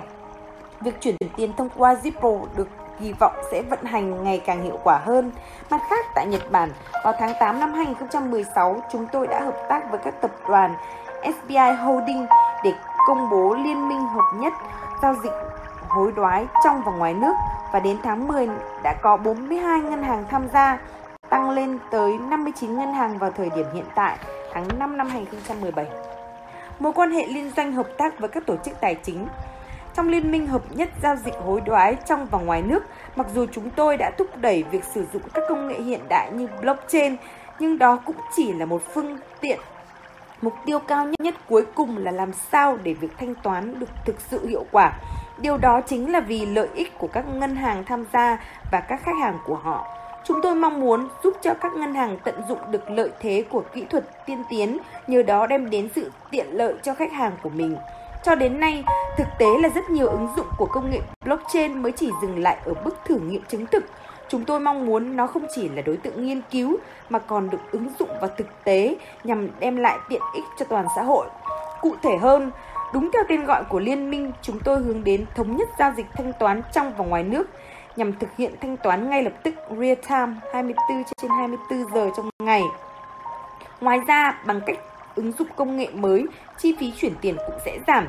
Điều này không chỉ cải thiện lợi nhuận của các ngân hàng mà còn có thể xem xét cải thiện mức phí cho các khoản tiền chuyển dưới 10.000 1.000 yên, từ đó khai thác thêm các thị trường mới và hiện nay thanh toán bằng tiền mặt vẫn là chủ đạo. Những điểm này tất nhiên không thể thực hiện trong một sớm một chiều. Trước hết, cho đến tháng 3 năm 2017, chúng tôi đang có kế hoạch tiến hành bước đầu là chứng minh khái niệm nhằm tiến tới hiện thực hóa mục tiêu đó. Cụ thể, chúng tôi dự định xây dựng và kiến thiết một hệ thống có tên RC Cloud chuyên dụng cho liên minh trên nền tảng công nghệ của Zippo. Để sử dụng giải pháp thanh toán của Zippo, mỗi ngân hàng cần phải cài đặt phần mềm truyền thông Zippo Solution của công ty. Zippo Solution là một giải pháp thanh toán giúp các ngân hàng có thể giao dịch trực tiếp mà không cần thông qua ngân hàng chuyển tiếp, đồng thời rút ngắn thời gian giao dịch minh bạch hóa quá trình chuyển tiền, không giống như các ngân hàng châu Âu và Mỹ đã có bước phát triển trước một bước, chi phí và thời gian để cài đặt hệ thống có thể sẽ khá lớn cho các ngân hàng Nhật Bản vốn dựa trên nền tảng các máy tính lớn mainframe. Để giảm thiểu gánh nặng này, thay vì cài đặt phần mềm Zippo riêng lẻ cho từng ngân hàng, chúng tôi sẽ liên minh lại và thiết lập một hệ thống chung cho các ngân hàng. Hơn nữa, tại liên minh này, Zippo không chỉ cung cấp dịch vụ thanh toán quốc tế mà còn nhất thể hóa cả giao dịch thanh toán trong nước. Sớm nhất là trong năm 2017, chúng tôi có thể thực hiện hóa việc thanh toán real time 24 trên 24 giờ trong ngày giữa các ngân hàng. Việc gửi tiền thông qua Zippo về cơ bản là một quá trình, trong đó các ngân hàng trực tiếp gửi và nhận tiền. Như thể hiện trong hình, Cả ngân hàng gửi tiền và ngân hàng nhận tiền đều cài đặt ứng dụng Zippo Solution tại mỗi ngân hàng. Zippo Solution sẽ liên kết với hệ thống phía sau của ngân hàng đó, tạo ra một hệ thống để tiến hành việc chuyển tiền. Quá trình này được thực hiện qua các bước sau. Bên chuyển tiền gửi yêu cầu chuyển tiền, số tiền cần chuyển, ngân hàng nhận, tên người nhận, số tài khoản. Trong chuyển tiền thông qua SWIFT, việc chuyển tiền sẽ bắt đầu ngay, nhưng chuyển tiền thông qua Zippo thì trao đổi thông tin về chuyển tiền được thực hiện trước. Thông qua Zippo Solution, ngân hàng gửi và ngân hàng nhận tiền, trao đổi thông tin khách hàng, phí gửi tiền, thời gian thực hiện giao dịch. Tại thời điểm này, việc chuyển tiền được tạm thời quyết định trong Zippo Solution. Chuyển thông tin giao dịch sang Zippo Network. Thông tin giao dịch được xác nhận trên Zippo Network. Ngân hàng tiến hành chuyển tiền theo thông tin giao dịch đã được xác nhận. Giao dịch được xác nhận, ngân hàng chuyển tiền sẽ chuyển tiền từ tài khoản khách hàng công ty A sang một tài khoản của ngân hàng này, chuyển khoản trong nội bộ ngân hàng. Tương tự tại ngân hàng bên nhận chuyển khoản cũng được thực hiện từ tài khoản của ngân hàng chuyển tiền đến tài khoản của bên nhận tiền bên công ty B. Những doanh nghiệp fintech đang phát triển mạnh mẽ. Trường hợp này dựa trên giả định ngân hàng chuyển tiền có tiền trong tài khoản ngân hàng ở ngân hàng nhận tiền, phương thức chuyển tiền correspondent từ trước tới nay. Nhưng Zippo cũng có thể đáp ứng nhu cầu chuyển tiền trong trường hợp không muốn chuyển khoản thông qua tài khoản thanh toán notro tài khoản ở phía ngân hàng đối tác dùng để thanh toán. Nói cách khác, ngân hàng chuyển tiền có thể sử dụng nguồn cung tài khoản từ một nhà cung cấp thanh khoản bên thứ ba hoặc người kiến tạo thị trường. Trong trường hợp này, nhà cung cấp thanh khoản sẽ có tài khoản ở cả hai ngân hàng và cung cấp thanh khoản theo mức tỷ giá hối đoái và phí họ đưa ra. Hiện tại có nhiều nhà cung cấp thanh khoản, các ngân hàng có thể lựa chọn nhà cung cấp với mức giá tốt nhất để chuyển tiền. Kế hoạch sắp tới của công ty, chúng tôi mong muốn sẽ giúp giải quyết được các vấn đề của không chỉ một tổ chức tài chính ở Nhật Bản mà cả các ngân hàng ở các nước châu Á. Như đã đề cập ở trên, Zippo vốn ban đầu là một cơ chế để nâng cao hiệu quả của việc thanh toán quốc tế và sau khi thành lập công ty liên doanh vào tháng 5 năm 2016, chúng tôi đã phát triển mô hình kinh doanh với trọng tâm là trao đổi ngoại hối tại thị trường Nhật Bản. Tuy nhiên, sau khi tiếp xúc đối thoại với các tổ chức tài chính, chúng tôi đặt ra câu hỏi liệu rằng phương thức này có sử dụng được cho cả trao đổi tiền tệ trong nước không? Đó chính là lý do của việc chúng tôi thiết lập liên minh. Về mặt kỹ thuật, có thể kết luận luôn rằng việc sử dụng cho trao đổi giao dịch trong nước vào là hoàn toàn khả thi. Mặc dù Zippo là một hệ thống trao đổi ngoại hối giữa các ngân hàng, nhưng có thể giao dịch ngay cả khi ngân hàng đối tác là ngân hàng trong nước, đồng thời cũng chấp nhận thanh toán tiền yên giữa các ngân hàng Nhật Bản. Tuy nhiên, khi thảo luận với tổng công ty ở Mỹ, phản ứng đầu tiên là đúng là về mặt kỹ thuật thì khả thi, nhưng có thật là khách hàng có nhu cầu như vậy không? Nguyên nhân là ở Mỹ có cơ chế ACS cho phép thanh toán liên ngân hàng trong nước được thực hiện với mức phí thấp, tính tiện lợi cao nên không cảm nhận được những thách thức trong việc thanh toán trong nước. Bản thân tôi lúc đó cũng không chắc chắn liệu việc này có thực sự cần thiết hay không và có ấn tượng rằng rào cản để đưa ra đưa vào sử dụng thực tế sẽ cao. Tuy nhiên, khi phỏng vấn một số ngân hàng, chúng tôi nhận được chung một câu trả lời rằng những vấn đề của hệ thống trao đổi tiền tệ trong nước là có thật từ đó chúng tôi kết luận rằng chắc chắn có nhu cầu cho việc sử dụng công nghệ blockchain trong thanh toán trong nước. Chúng tôi nghĩ rằng những thách thức đó tồn tại không chỉ ở Nhật Bản mà cả ở các nước châu Á khác, đặc biệt ở các nước đang phát triển như Myanmar. Có nhiều trường hợp cơ sở hạ tầng chưa hoàn thiện trở thành một nút cổ chai trong phát triển kinh tế. Sự phát triển của ngành tài chính sẽ dẫn đến sự phát triển của toàn bộ nền kinh tế. Tôi cảm thấy việc cung cấp các lựa chọn giải pháp tài chính sử dụng công nghệ tiên tiến nhất trong các nước châu Á bao gồm cả Nhật Bản là cách để đóng góp xây dựng một thị trường phát triển lành mạnh, đồng thời là một thách thức đầy hứng khởi. Blockchain 11 R3 Tổng Giám đốc David Rutter năm thành lập 2014, ví dụ về khách hàng JP Morgan, Citibank, Barclays, BNP Paribas vào cuối tháng 11 năm 2016, chúng tôi cho ra đời nền tảng Coda. được phát triển dựa trên công nghệ blockchain. Chúng tôi sẽ tiếp tục phát triển các ứng dụng chạy trên nền tảng này, đồng thời cũng mở nền tảng của mình cho bên thứ ba. hướng đến tạo ra một hệ sinh thái chuyên dụng cho giao dịch tài chính. Quá trình hình thành và phát triển của công ty, chúng tôi đã phát triển và triển khai Coda, một nền tảng số sổ cái phân tán.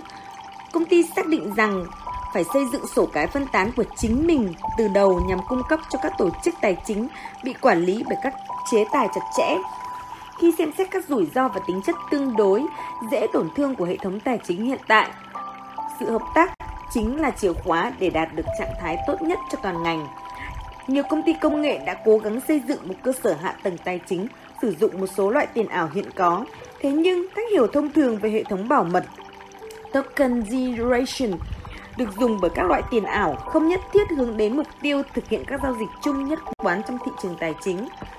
Thêm vào đó, nhiều nhà cung cấp và các công ty khởi nghiệp start-up liên quan đến công nghệ sổ cái phân tán dường như hoặc chỉ nhằm đến việc ứng dụng sổ công nghệ sổ cái phân tán vào blockchain hoặc lại chỉ đi theo hướng thực hiện các phần mềm có thể được đưa vào thử nghiệm trong các công ty tài chính sandboxing software. Những loại trải giải pháp hẹp từng phần này về lâu dài có thể tạo ra nhiều phiền toái vì sẽ buộc các tổ chức phải theo những phương thức khác nhau cho các ứng dụng khác nhau. Nói cách khác, cần phải xây dựng từ đầu một công nghệ thích hợp cho các doanh nghiệp chứ không chỉ nhân bản công nghệ hiện có. Đặc điểm môi trường kinh doanh của công ty, chi phí để duy trì những dữ liệu trùng lập. Theo một nghiên cứu gần đây của McKinsey, các công ty tài chính đã chi tổng cộng khoảng 2.600 tỷ đô la cho chi phí hoạt động và khoảng 15 đến 20% tổng chi phí vào công nghệ thông tin. Trong số những chi phí này, hàng tỷ đô la được dành cho việc đối chiếu các cơ sở dữ liệu khác nhau hàng năm. Những chi phí này có thể chấp nhận được trước cuộc khủng hoảng tài chính giai đoạn 2007-2008. Tuy nhiên, từ năm 2007-2008, doanh thu của nhiều tổ chức tài chính đã giảm và những chi phí này đang trở thành gánh nặng cho các công ty tài chính. Các hệ thống rời rạc phân tán này gây lãng phí nhiều cách khác nhau. Nó bao gồm sự chậm trễ trong việc kiểm tra và xác nhận, chi phí bảo trì tốn kém cho các hệ thống cũ cũng như liên kết giữa các hệ thống mới và cũ và các quy trình báo cáo để đáp ứng các quy chế kém hiệu quả. Hiện tại, các ngân hàng đã tin tưởng nhau đủ để mở rộng tín dụng và các giao dịch với nhau, nhưng không đủ tin tưởng đến đến mức cho phép duy trì sổ cái và hồ sơ nội bộ của nhau. Kết quả là khi các công ty khác nhau tương tác, thường có các phiên bản lưu trữ ở những nơi khác nhau cho cùng một thông tin. Việc duy trì các dữ liệu riêng biệt này rất tốn kém cho từng công ty và trong toàn bộ ngành tài chính, tổng chi phí để duy trì các dữ liệu trùng lập này là vô cùng lớn. Sở hữu chung nhờ kỹ thuật sổ cái phân tán, trong năm 2014, năm 2015, chi phí cao đi kèm với sự xuất hiện của các vấn đề khác ở các ngân hàng. Họ phải đối mặt với sự sụt giảm lợi nhuận trên vốn chủ sở hữu, cạnh tranh ngày càng tăng đối với các dịch vụ ngân hàng, cộng thêm nhu cầu của khách hàng về cải tiến công nghệ và dịch vụ. Kết quả là các tổ chức tài chính lớn bắt đầu đầu tư nhiều hơn cho các nhóm đổi mới tài chính. Một trong số đó tập trung đặc biệt vào công nghệ sổ cái phân tán. Các tổ chức tài chính và nhiều công ty thuộc ngành khác nhau như bảo hiểm và chăm sóc sức khỏe tiếp tục đổ nhiều nhân lực hơn để khám phá công nghệ mới này. Nhưng chính xác thì những công nghệ này có gì mới? Thứ nhất, công nghệ sổ khái vân tán hấp dẫn các tổ chức tài chính vì nó cho phép hệ thống của các công ty khác nhau không nhất thiết phải tin tưởng lẫn nhau nhưng vẫn đạt được thỏa thuận và thống nhất về sự tồn tại, tính chất cũng như sự thay đổi của sự kiện và dữ liệu được chia sẻ. Cụ thể hơn, các tổ chức tài chính có thể xem xét dữ liệu và biết rằng các bên khác nhau có quyền truy cập vào dữ liệu đó cũng đang xem xét cùng một thông tin. Dữ liệu này có thể tin cậy mà không cần phải tạo ra một tổ chức hoặc cơ sở dữ liệu tập trung. Thay vào đó, chỉ cần chia sẻ thông tin trên một số cái phân tán với mỗi cơ quan có liên quan là có thể đạt được sự tin cậy. Có thể lựa chọn chia sẻ với các bên khác, chẳng hạn như cơ quan quản lý. Ví dụ, các đối tác trong một giao dịch có thể cùng một bản ghi về giao dịch đó và biết chắc chắn họ có cùng một hồ sơ không thể bị thay đổi giống như các công ty khác tham gia vào giao dịch đó. Với sổ cái phân tán, thông tin giữa các tổ chức đã được so sánh đối chiếu. Với khả năng truy cập tức thì vào một bản ghi, nó sẽ giảm bớt số đối tác liên quan đến hệ thống và giảm bớt rủi ro bảo mật, đồng thời tăng hiệu quả của việc đối chiếu so sánh và báo cáo cho các cơ quan quản lý. Cho tới nay, các ngân hàng đã triển khai các hệ thống khác nhau Tuy vậy, đối với những lĩnh vực đem đến ít lợi ích cạnh tranh, các ngân hàng đang tiến tới chia sẻ các dữ liệu này. Kỹ thuật giúp nâng cao hiệu quả. Một cách dễ hình dung về sổ cái phân tán là nó giống như một file dữ liệu spreadsheet được bảo mật và lưu trữ trong mạng đám mây cloud mà nhiều bên có thể cùng tham gia chỉnh sửa, mặc dù không nhất thiết phải tin tưởng lẫn nhau. Mật mã sẽ đảm bảo quyền đối với mỗi giao dịch nhằm đảm bảo tính trung thực của dữ liệu. Hơn nữa, mỗi dữ liệu đều có nhật ký truy cập và chỉnh sửa. Với sự kiểm soát ngày càng tăng từ phía cơ quan quản lý mà các tổ chức tài chính được phân loại là có tầm quan trọng đối với hệ thống phải đối mặt, công nghệ sổ cái phân tán có thể giảm bớt gánh nặng gia tăng này. Ngoài ra, các hợp đồng thông minh có thể tự thực hiện các thỏa thuận kinh doanh khi các tiêu chí nhất định được đáp ứng và tự động chuyển tiếp các dữ liệu về thỏa thuận sang bước tiếp theo. Các quy tắc đã được quyết định trước bởi những người tham gia. Một số lợi thế này có thể được áp dụng để cải thiện thanh toán hối đoái, thanh toán nợ, so sánh đối chiếu giao dịch, thanh toán bù trừ cho các sản phẩm tài chính phái sinh, OTC, thanh toán xuyên biên giới, quản lý thế chấp và còn nhiều giao dịch khác nữa. Do đó, trong lĩnh vực tài chính, lợi ích tiềm năng không chỉ dừng lại ở các ngân hàng mà còn bao trùm khắp các doanh nghiệp, người mua, người bán, người giữ tài sản, đăng ký, môi giới, xử lý thanh toán và cơ quan quản lý. Mỗi người đều có lợi từ việc truy cập vào một bản ghi chắc chắn được chia sẻ chung và duy nhất đáp ứng nhu cầu, chức năng cần thiết của họ. Hơn nữa, các ứng dụng đang mở rộng vượt ra ngoài lĩnh vực tài chính. Ngày càng nhiều công ty đang tung ra các nhóm nghiên cứu, đổi mới nhằm phát hiện và ứng dụng sổ cái phân tán.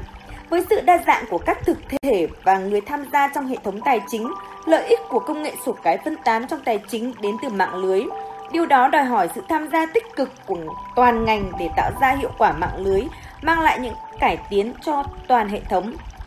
R3 nhận thấy rằng một phương pháp tiếp cận rộng, phân phối và liên kết là cần thiết cho sự phát triển và tiềm năng của công nghệ này. Để đạt được điều này, R3 đã thành lập một liên minh vào đầu tháng 9 năm 2015 với 9 tổ chức tham gia. Và đến tháng 11 năm 2015 đã có 42 tổ chức tham gia từ 15 quốc gia. Hiện tại, gần cuối năm 2016, số lượng thành viên đã vượt quá 80, bao gồm các sàn chứng khoán, các công ty đầu tư, buy side và bảo hiểm. Thông qua liên minh ngành này, các đối thủ cạnh tranh truyền thông sẽ hợp tác nhằm giảm chi phí ở những lĩnh vực không cạnh tranh như thanh toán, xử lý thanh toán bù trừ và các quy trình hành chính nội bộ vốn không có nhiều ý nghĩa trong việc tạo sự khác biệt giữa các công ty. Những hạn chế của hệ thống sổ cái phân tán hiện nay, tập đoàn R3 là một đã lập một nhóm nghiên cứu nhằm thiết kế một cấu trúc thích hợp cho công nghệ sổ cái phân tán Nhóm nhanh chóng nhận ra rằng các công nghệ sổ cái phân tán hiện nay đã không nhắm đến mục tiêu là thỏa mãn các nhu cầu và đòi hỏi của các tổ chức tài chính vốn bị chế tài chặt chẽ, đặc biệt là hai yêu cầu nổi bật nhất, tính bảo mật và khả năng mở rộng. Nhóm nghiên cứu R3 đã làm việc để giải quyết các nhu cầu tổng thể của cộng đồng tài chính toàn cầu theo phương pháp tiếp cận từ phía yêu cầu thông qua một loạt công cuộc hội thảo với các nhà kiến trúc cao cấp trong toàn bộ liên minh. Bitcoin tạo ra một bước đột phá về công nghệ sổ cái phân tán, nhưng lại chỉ giới hạn trong một cách sử dụng hẹp là loại tiền tệ có tính minh bạch cao. Mặt khác, việc cho phép tham gia vào mạng lưới mà không cần danh tính lại là một vấn đề đối với một bộ phận doanh nghiệp trong hệ thống tài chính bị chế tài. Các tổ chức tài chính cần một nền tảng sổ cái phân tán được xây dựng thích ứng với hệ thống pháp luật hiện hành.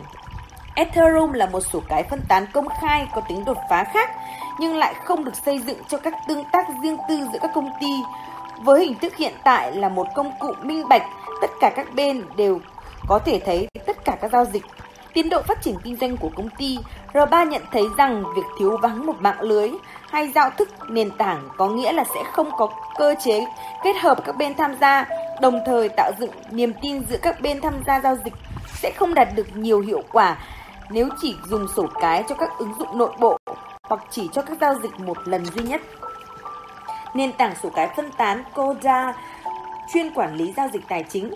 Coda một nền tảng sổ cái phân tán để ghi lại, quản lý và tự động hóa các thỏa thuận pháp lý giữa đối tác kinh doanh được xây dựng và công khai mã nguồn lần đầu tiên vào ngày 30 tháng 11 năm 2016. Coda là một công nghệ sổ cái phân tán để quản lý các thỏa thuận tài chính giữa các đối tác và được xác định danh tính. Đây không phải là công nghệ blockchain Mặc dù cả blockchain và Coda đều nằm trong nhóm công nghệ thường được gọi là sổ cái phân tán, với Coda, không nhất thiết phải có một cơ sở dữ liệu duy nhất được chia sẻ giữa tất cả những người tham gia dưới dạng các khối trong các chuỗi. Điều này khác với Bitcoin và Ethereum, có các blockchain chứa tất cả các dữ liệu cùng với mật mã. Codra là một trường hợp đặc biệt của sổ cái phân tán nhằm kết nối dữ liệu giữa các doanh nghiệp với trọng tâm đặc biệt là sự tương tác giữa các mã máy tính và hệ thống pháp luật hiện hành.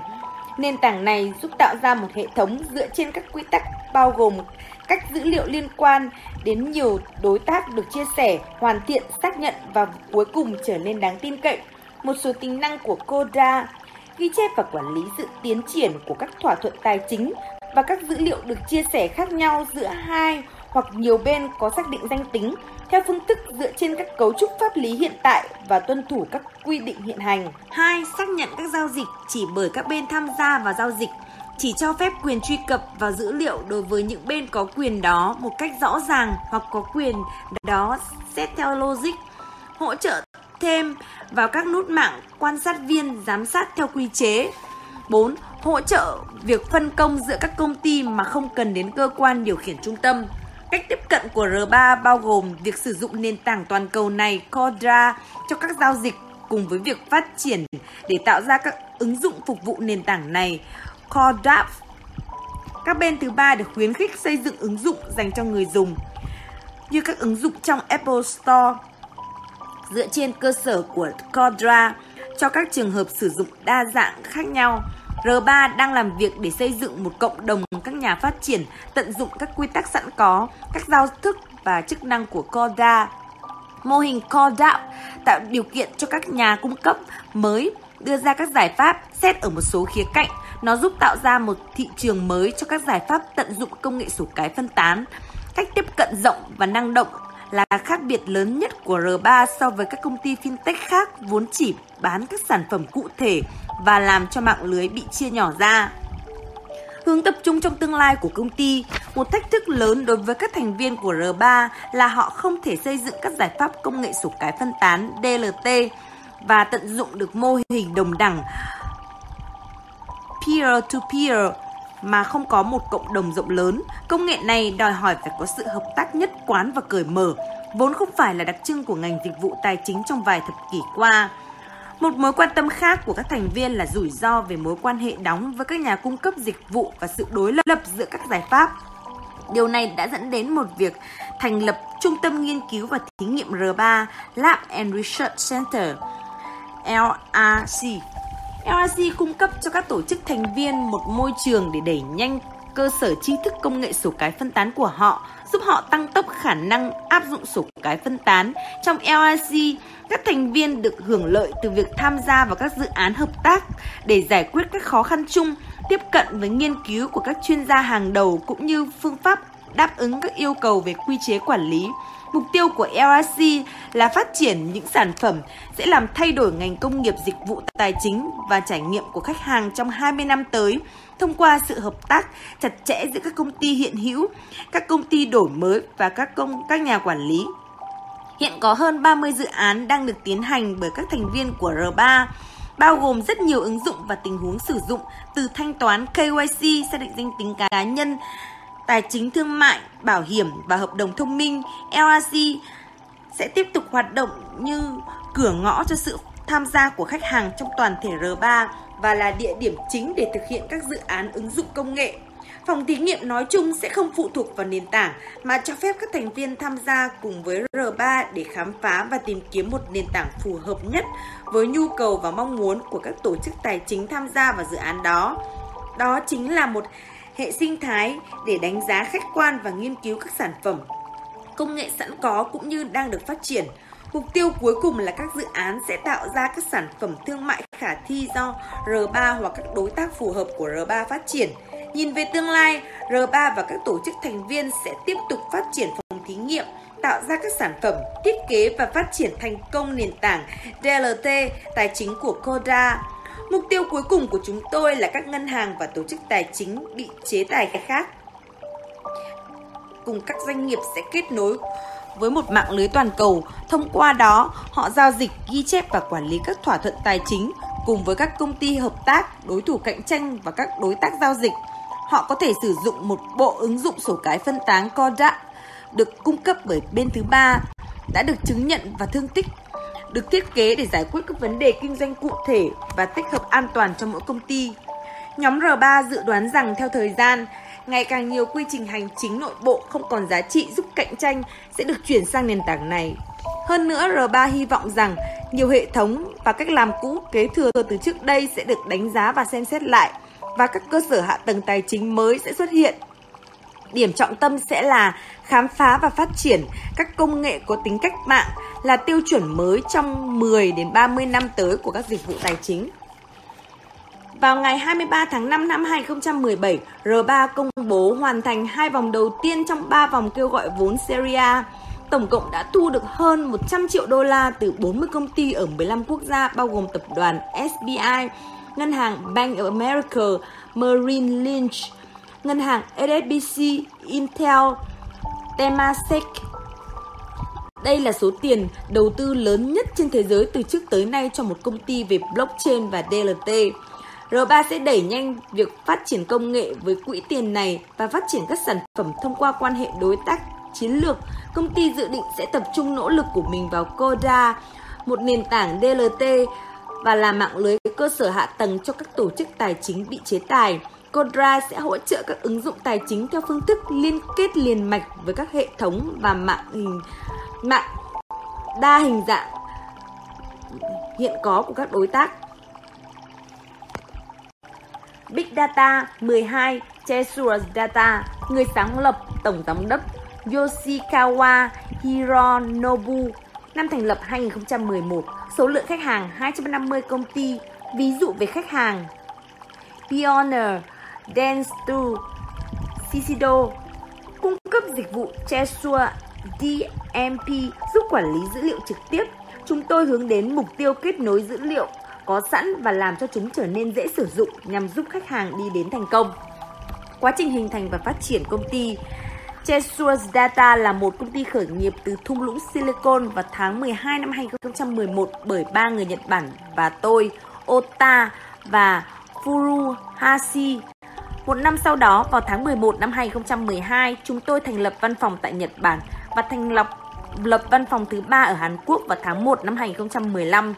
Chúng tôi cung cấp dịch vụ đám mây quản lý dữ liệu trực tiếp Chesua DMP. Quản lý dữ liệu trực tiếp là việc kết nối tất cả các dữ liệu rời rạc sẵn có để giúp các doanh nghiệp và hệ thống sử dụng một cách nhanh chóng và dễ dàng, góp phần đưa đến thành công cho việc kinh doanh. Cheshire DMP đã được sử dụng bởi khoảng 250 công ty trên toàn thế giới như một nền tảng không thể thiếu cho quá trình chuyển đổi kỹ thuật số như tiếp thị kỹ thuật số và Internet of Things. Nền tảng này có thể đáp ứng đối với dữ liệu giao dịch mua dung lượng lớn và hỗ trợ các dữ liệu không có cấu trúc nhất định như khối lượng dữ liệu, duyệt web, lịch sử giao dịch đăng nhập, log data của các ứng dụng khác nhau và thiết bị di động. Nền tảng sẽ giúp thu thập, lưu trữ, phân tích và tương tác với các công cụ và dịch vụ tiếp thị khác. Ngoài ra, chúng tôi đang tăng cường để đáp ứng với dữ liệu lớn trong lĩnh vực Internet of Things như dữ liệu cảm biến và dữ liệu mây, máy. Nội dung kinh doanh của công ty, đây là một dịch vụ với đối tượng dữ liệu được tạo ra không chỉ từ hoạt động tài chính mà còn từ quảng cáo, web, ứng dụng di động cảm biến với khách hàng chính là các công ty lớn trong lĩnh vực kinh doanh kỹ thuật số, các công ty thường sử dụng dịch vụ của chúng tôi để cạnh tranh với các công ty mới, thường được gọi là những kẻ hủy diệt trong công nghệ Digital Disturber. Phần nhiều các công ty cung cấp dịch vụ B2C, ngoài ra các công ty B2B2C doanh nghiệp cung cấp dịch vụ cho doanh nghiệp và cho khách hàng, cung cấp các nền tảng như EdTech cũng là những khách hàng quan trọng của chúng tôi. Đặc điểm môi trường kinh doanh của công ty với sự phát triển và phổ biến của ba kỹ thuật sau đây, tôi tin rằng dịch vụ của Chesura Data sẽ có vị trí rất quan trọng đối với doanh nghiệp trong lĩnh vực kinh doanh kỹ thuật số. Đầu tiên là kỹ thuật cảm biến. Không ngày nào là không có tin tức về Internet of Things. Các bộ phận cảm biến đã có mặt ở khắp nơi, được gắn vào các sản phẩm cuối cùng để thu thập dữ liệu. Nhờ đó có thể biết sản phẩm đang được dùng ở đâu, như thế nào, có hoạt động bình thường không, thậm chí có thể dự đoán liệu có khả năng bị hỏng hóc không. Thứ hai là mạng. Từ connect kết nối xuất hiện ở nhiều nơi, đầu tiên là với Internet, rồi với sự phổ biến của điện thoại di động, Wi-Fi, LPWA, có thể biết được hoạt động sinh hoạt của con người thông qua các bộ cảm biến. Mọi người đều sở hữu điện thoại thông minh và những điều có thể làm thông qua đó dường như là vô hạn. Thứ ba là mạng đám mây. Công nghệ đám mây với sự tách biệt máy chủ vật lý và các ứng dụng logic đã thành công trong việc chuyển đổi nhiều thứ thành dịch vụ trong thế giới công nghệ thông tin. Nhờ công nghệ đám mây, ý tưởng kinh doanh có thể được hoàn thiện thành các dịch vụ thực tế mà không cần tốn nhiều thời gian và tiền bạc. Chính chúng tôi cũng nhờ sử dụng công nghệ đám mây mà có thể xử lý những khối lượng dữ liệu lớn một cách nhanh chóng, có thể tăng giảm dễ dàng và tiết kiệm. Thông qua 3 tiến bộ công nghệ này, chúng ta đã có thể nắm bắt hành vi mua hàng của người tiêu dùng và biết được tình trạng hoạt động của các sản phẩm. Điều không làm được trước đây. Mặt khác, khối lượng dữ liệu nhật ký truy cập có được từ cảm biến, ứng dụng di động và dịch vụ đám mây cũng bùng nổ. Ngay thời khắc này, nó cũng đang không ngừng tăng lên. Công nghệ hiện tại đã không còn đáp ứng được việc biến khối lượng dữ liệu log data khổng lồ đó thành những thông tin có giá trị. Vì vậy, chúng tôi quyết định tạo ra một cơ sở dữ liệu của riêng mình ngay từ đầu, đồng thời cung cấp một cơ chế để thu thập dữ liệu thông qua mạng và cung cấp một nền tảng để phân tích dữ liệu đó trên đám mây. Nhờ đó, dữ liệu log data giờ đây có thể được dùng phục vụ cho việc kinh doanh kỹ thuật số. Có thể nói rằng dịch vụ đã bắt kịp với sự phát triển của công nghệ xung quanh. Tiến độ phát triển kinh doanh của công ty Số lượng dữ liệu được lưu trữ từ khoảng 250 công ty sử dụng Chesra Data đã đạt khoảng 70.000 tỷ trong một vài năm kể từ khi bắt đầu dùng dịch vụ. Hiện có khoảng 1 triệu dữ liệu log data được thu thập mỗi giây. Khách hàng và đối tác kinh doanh của công ty.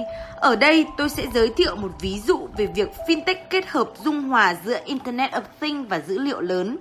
Đó là việc kết hợp giữa Pioneer và công ty bảo hiểm Tokyo Madryn và Nichido Fire trong lĩnh vực dịch vụ kỹ thuật viễn thông được công bố vào ngày 22 tháng 6 năm 2015. Pioneer gắn với hình ảnh nhà sản xuất thiết bị âm thanh và hệ thống định vị xe hơi đã bắt đầu kinh doanh dịch vụ viễn thông cho bảo hiểm ô tô. Năm 2006, Pioneer đã xây dựng hệ thống mạng riêng sử dụng công nghệ Probi.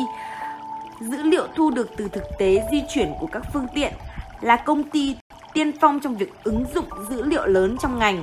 Ngoài ra, công ty còn hợp tác với chúng tôi từ năm 2014 để tích lũy kiến thức và kinh nghiệm sử dụng dữ liệu lớn trong lĩnh vực ô tô và vận tải.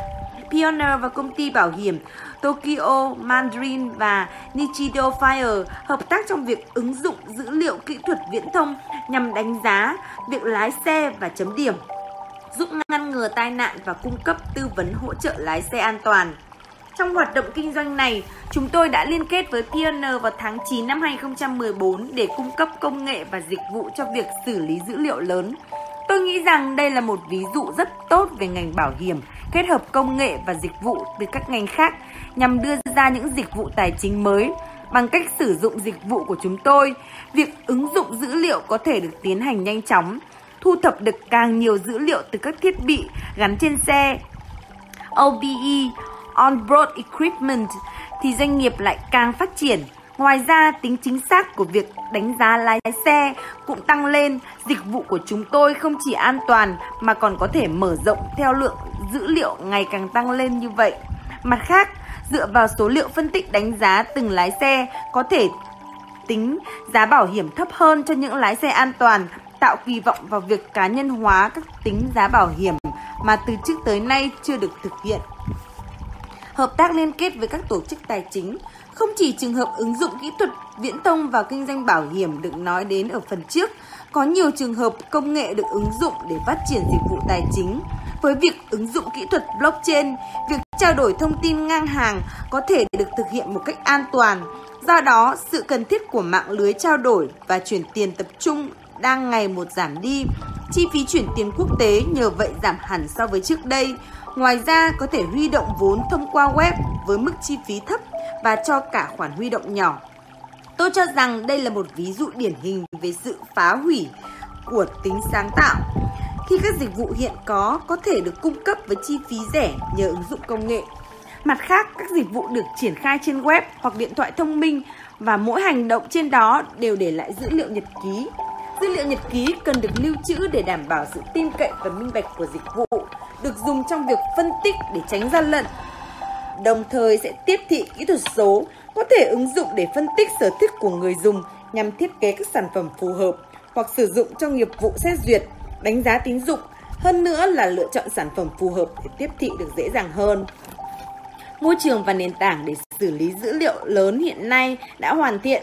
Ví dụ, việc tối ưu hóa các hoạt động như phân tích tâm lý người tiêu dùng thông qua lắng nghe xã hội, social listening, hay hoạt động đầu tư dựa trên kết hợp thông tin cơ bản chi tiết. Đây đều là các ví dụ về ứng dụng dữ liệu lớn. Ngoài ra, trong lĩnh vực bảo hiểm nhân thọ, lý do thiết yếu tại sao người tiêu dùng quyết định mua bảo hiểm là để đề phòng rủi ro. Các thuật toán phân tích dữ liệu sẽ ngày càng phát triển để phòng những rủi ro đó như ngăn chặn bệnh tật hay tai nạn.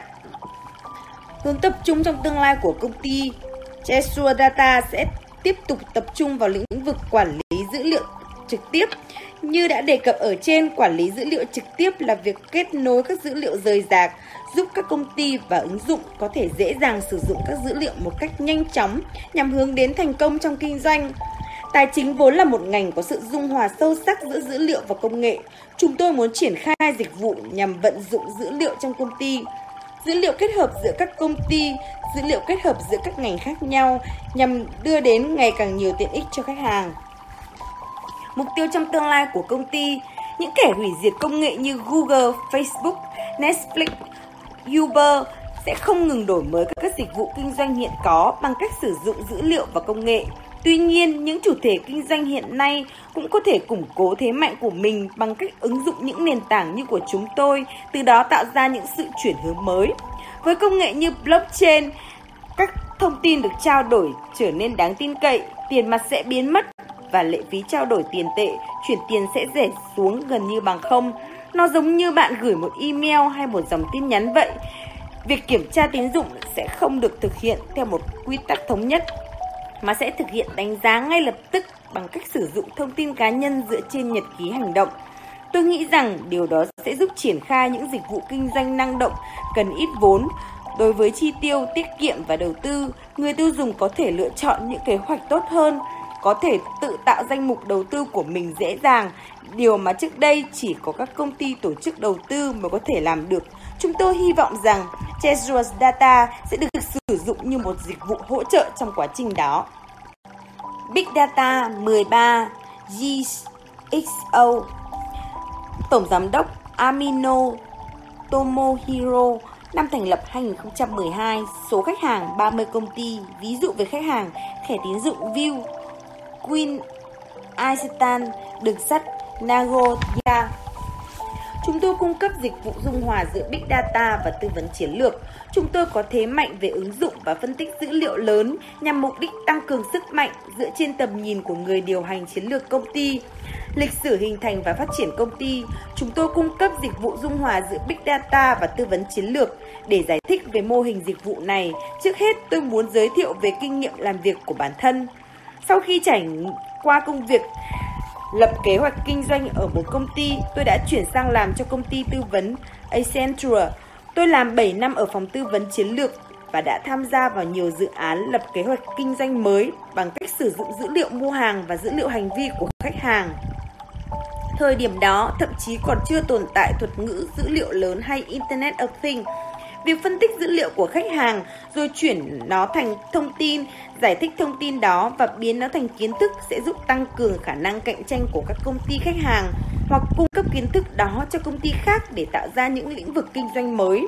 Trong quá trình tham gia sâu vào các dự án đó, tôi đã bị thu hút bởi những tiềm năng của dữ liệu lớn và việc phân tích nó. Sau đó, tôi chuyển sang BAO Business Analytics and Optimization thuộc IBM Nhật Bản, chuyên hỗ trợ nâng cao khả năng cạnh tranh của khách hàng bằng cách sử dụng Big Data và Analytics. Nhiệm vụ của tôi ở đây là chỉ dẫn cách tìm ra và sử dụng các giá trị của dữ liệu lớn. Từ đó, các công ty khách hàng sẽ cài đặt những phần mềm và phần cứng của chúng tôi. Tôi đã hướng dẫn cho nhiều khách hàng sử dụng dữ liệu lớn, nhưng trong quá trình thảo luận với các lãnh đạo công ty, tôi đã nảy ra một suy nghĩ Điều các lãnh đạo công ty thực sự cần là thông tin về kết quả phân tích, là kiến thức có được sau khi diễn giải kết quả phân tích. Mặt khác, để có được thông tin và kiến thức này, đồng thời phải đầu tư phát triển hệ thống, phát triển nguồn nhân lực, phải mất vài năm mới có được thành quả này. Liệu có thực sự hợp lý khi phải chờ đợi lâu như vậy? Có một câu nói của một lãnh đạo công ty đã khắc sâu vào đầu tôi. Anh Amino đồng thời phải mất một năm để tạo ra cơ chế, một năm để phát triển nguồn nhân lực, một năm nữa để tạo ra kết quả. Trước khi đến được đó, chúng tôi đã bị cổ đông sa thải rồi.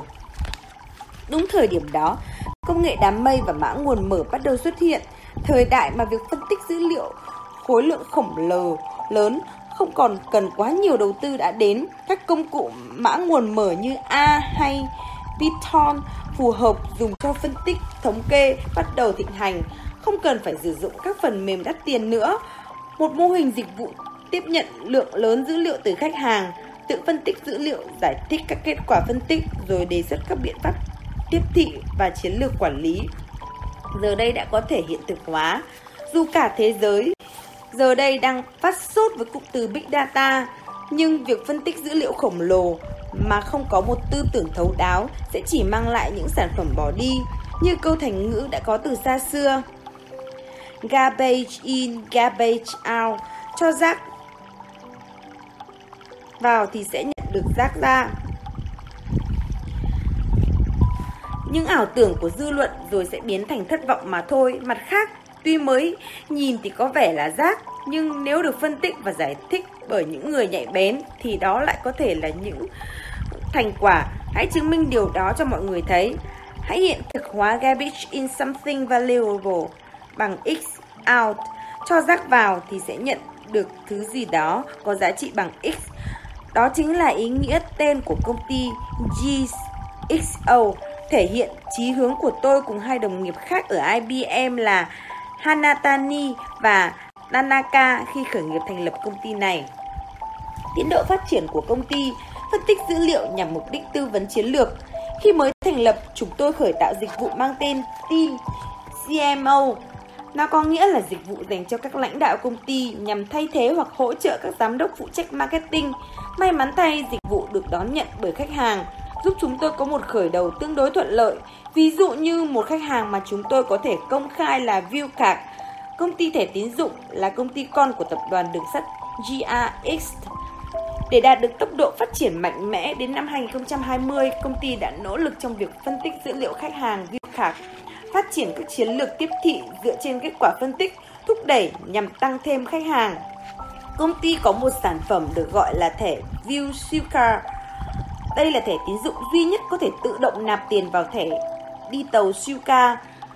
Hơn nữa còn có tính năng tích điểm gấp 3 lần cho phần thanh toán tự động bằng thẻ tín dụng thanh toán tự động vừa tiện lợi vừa nhiều điểm thưởng đã trở thành giá trị hấp dẫn cho khách hàng.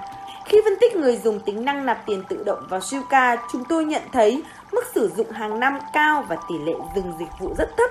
Từ đó chúng tôi nhìn thấy thực tế thay vì nhấn mạnh vào tính năng dùng thẻ thông thường rất khó để phân biệt với các hãng thẻ khác, cần tập trung nhấn mạnh vào tính năng tự động nạp tiền siêu ca và kết quả sẽ dẫn đến thẻ cũng được dùng cho mua sắm thông thường khác.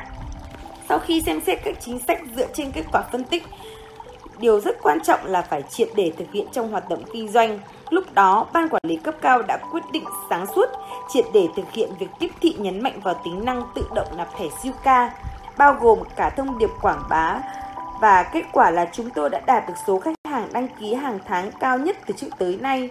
Từ thành quả này, công ty đã hình thành văn hóa suy xét vấn đề dựa trên kết quả phân tích dữ liệu tiếp tục những nỗ lực quảng cáo dựa trên kết quả phân tích dữ liệu Data Driven Marketing, thậm chí cả quản lý dựa trên kết quả phân tích dữ liệu Data Driven Management. Với sự phát triển của dự án, phạm vi dữ liệu chúng tôi phân tích ngày càng mở rộng. Dữ liệu được mở rộng cả về thể loại, khối lượng và thời gian. Dữ liệu thanh toán của khách hàng đã được lưu trữ trên 10 năm.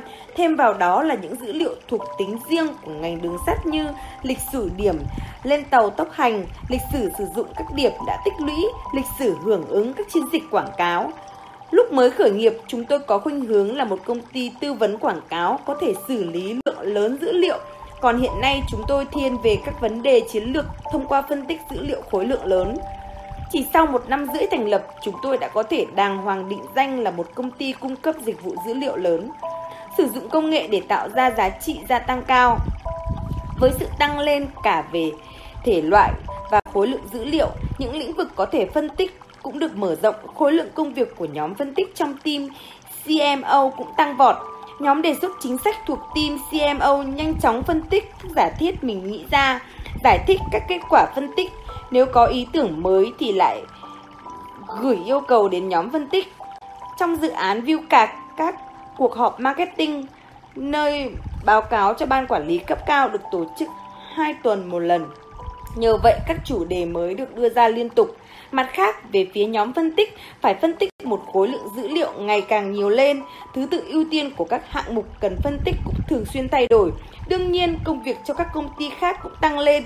Chúng tôi đã tăng số lượng nhân viên mới cho việc mở rộng kinh doanh, nhưng việc tiếp quản công việc phân tích dữ liệu với nhiều tri thức ngầm rất khó khăn dẫn đến xảy ra nhiều lỗi và kết quả lại làm tăng khối lượng công việc, một vòng luẩn quẩn tiêu cực đã trở thành mãn tính trong việc vận hành. Nếu cứ tiếp tục thế này chắc chắn sẽ thất bại. Đội ngũ chịu trách nhiệm phân tích với vai trò chính của đội trưởng Hanatani đã cảm thấy như vậy và quyết định phải làm gì đó. Làm thế nào để tiến hành phân tích độ chính xác cao mà không mắc phải sai lầm ngay cả khi có một thành viên mới tham gia? Nên duy trì dữ liệu nền tảng phân tích như thế nào, cơ chế phân tích nên như thế nào, quy trình phân tích nên như thế nào, ai phải chịu trách nhiệm và phạm vi chịu trách nhiệm đến đâu, làm thế nào để xác định vai trò và phạm vi trách nhiệm. Phân tích dữ liệu rút cục chỉ là một phương tiện, làm sao để tập trung vào phần tạo ra giá trị gia tăng là giải thích các kết quả phân tích.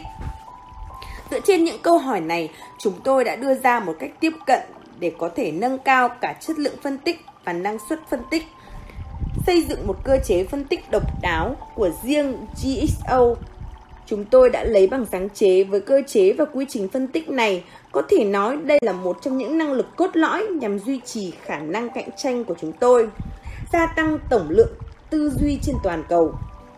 Tháng 2 năm 2016, nhân dịp tiếp nhận thêm vốn đầu tư từ công ty SBI Investment, chúng tôi điều chỉnh tầm nhìn, sứ mệnh và giá trị cung cấp của công ty. Nói cách khác, công ty đã may mắn đi đúng hướng và không cần phải lo lắng về vấn đề tiết kiệm hàng ngày.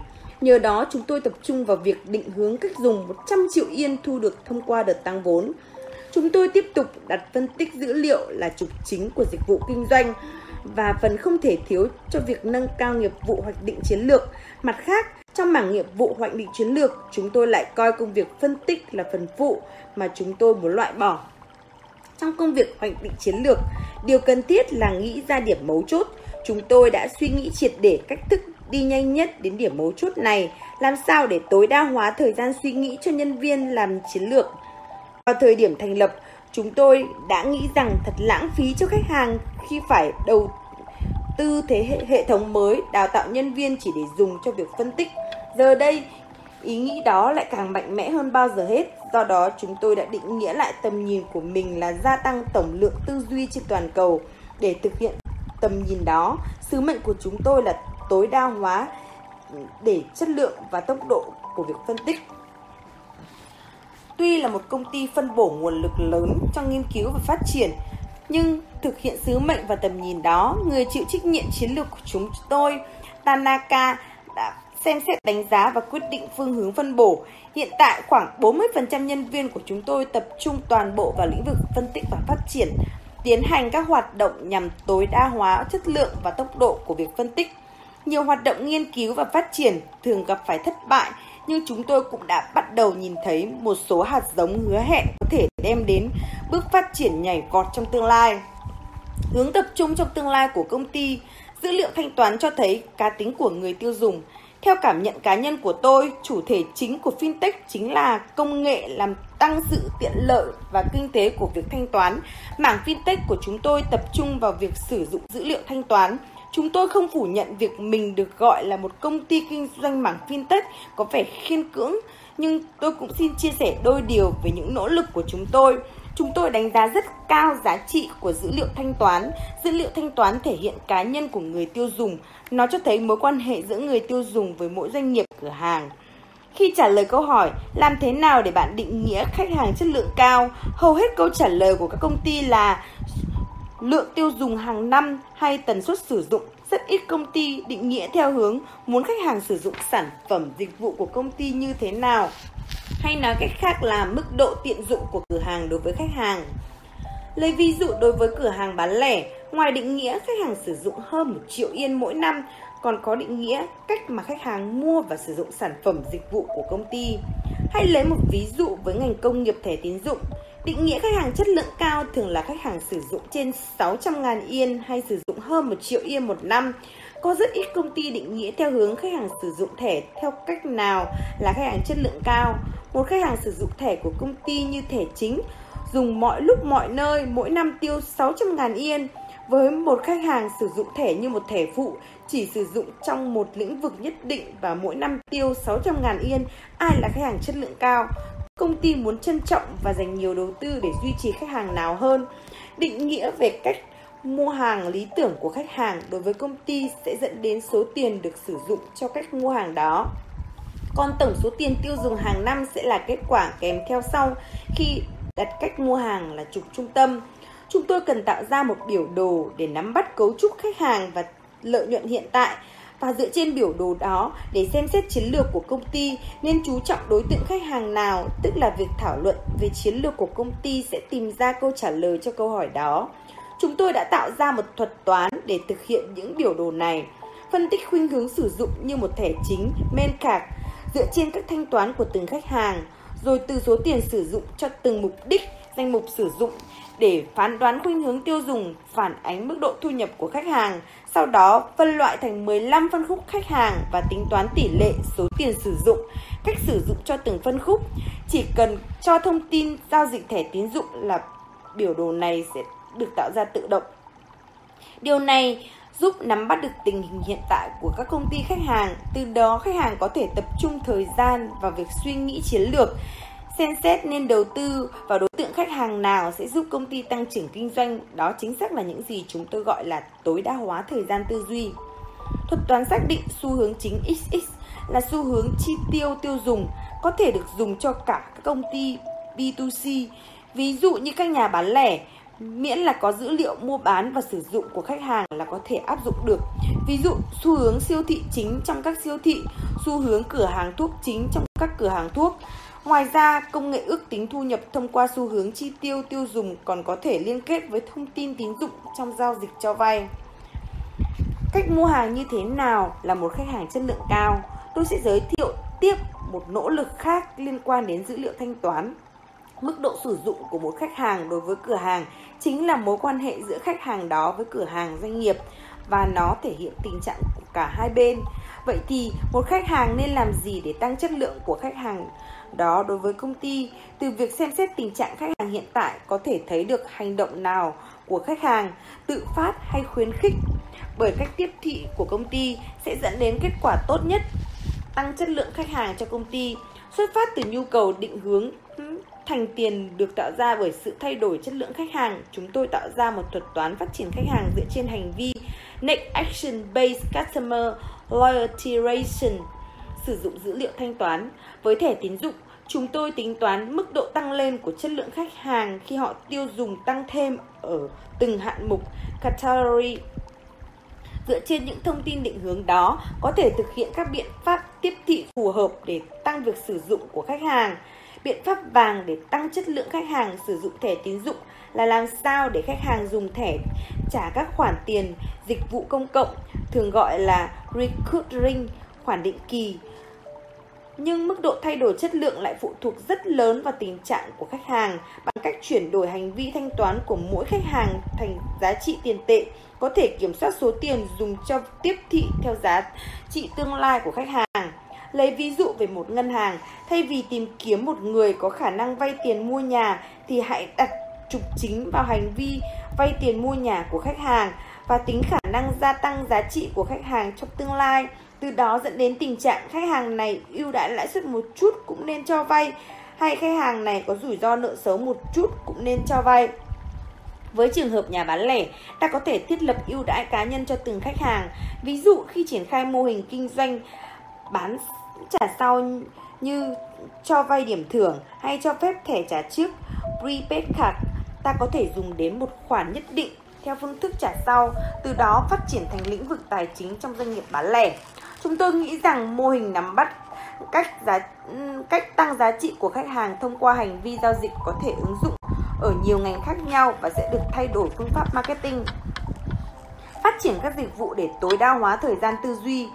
Từ đầu tới giờ tôi đã viết về phần liên quan đến fintech nhưng nền tảng của chúng tôi là tối đa hóa thời gian tư duy. Việc tính toán giá trị kinh tế từ giá trị tương lai của khách hàng chính là một thông tin đầu vào quan trọng cho kế hoạch chiến lược khách hàng, vốn là thế mạnh của chúng tôi. Thông tin đó liên quan đến chiến lược 4P trong lĩnh vực marketing. Chúng tôi bắt đầu từ quan niệm chiến lược khách hàng, tiến hành nhiều hoạt động nghiên cứu và phát triển nhằm tìm phương pháp tính toán và cách tư duy để hiểu khách hàng. Hiện chúng tôi đã tích lũy được rất nhiều công nghệ cốt lõi. Với dịch vụ của mình, chúng tôi hy vọng sẽ tối đa hóa thời gian tư duy cho khách hàng để đưa đến dịch vụ tốt hơn cho người tiêu dùng. Chúng tôi sẽ tiếp tục triển khai dịch vụ cho mình với kỳ vọng vào một thế giới ngày càng dễ sống hơn cho mọi người. AI Big Data 14 Generic Solution Tổng Giám đốc CTO Konishi Ryosuke thành lập năm 2006, đối tác ngân hàng Chiba, ngân hàng Chugoku, ngân hàng Daiichi, ngân hàng Ehime, chứng khoán SBI. Cung cấp dịch vụ và phần mềm khai thác dữ liệu data mining cho các công ty muốn sử dụng dữ liệu lớn, không giống như các công cụ BI, BA hay công cụ giới thiệu recommendation của các công ty khác. Đặc điểm của dịch vụ này là có thể tự động phân tích và sử dụng dữ liệu theo từng khách hàng và hơn thế nữa có thể xác nhận kết quả sử dụng dữ liệu. Quá trình hình thành và phát triển công ty Công ty được sáng lập vào tháng 5 năm 2006, chính thức thành lập pháp nhân và bắt đầu hoạt động kinh doanh vào tháng 12 cùng năm. Vào thời điểm thành lập, tôi đang tham gia nghiên cứu cơ sở dữ liệu tại phòng thí nghiệm Kiyoki Yasushi Đại học Keio. Tầm nhìn của giáo sư Kiyoki trong phòng thí nghiệm nhấn mạnh đến sự tiếp xúc của thế giới thực. Ông chú ý đến sự khác biệt giữa cơ chế bộ nhớ của con người và cấu trúc xử lý của máy tính và có tham vọng muốn tạo ra cơ sở dữ liệu phỏng theo năng lực ghi nhớ và xử lý tình huống của con người. Ví dụ, lấy từ xanh chẳng hạn, giống như công cụ tìm kiếm Google, khi tìm kiếm các cơ sở dữ liệu thông thường, chỉ dữ liệu có từ khóa xanh mới xuất hiện. Nhưng con người thì không như vậy. Khi đang ở giao lộ, nếu họ nghe thấy từ xanh, họ sẽ lập tức nghĩ đến tín hiệu đèn xanh và đi tiếp. Nếu nghe từ đó đang một mình ở trong phòng, họ sẽ tự diễn giải thành sao cô đơn thế nhỉ? Ngay cả với cùng một từ khóa, con người có thể liên tưởng ký ức của mình tùy theo tình huống.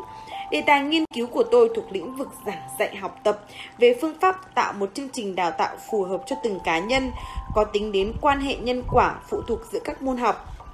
Tôi muốn phát triển một hệ thống nhằm hỗ trợ hiệu quả cho việc giới thiệu nội dung học tập cho từng cá nhân.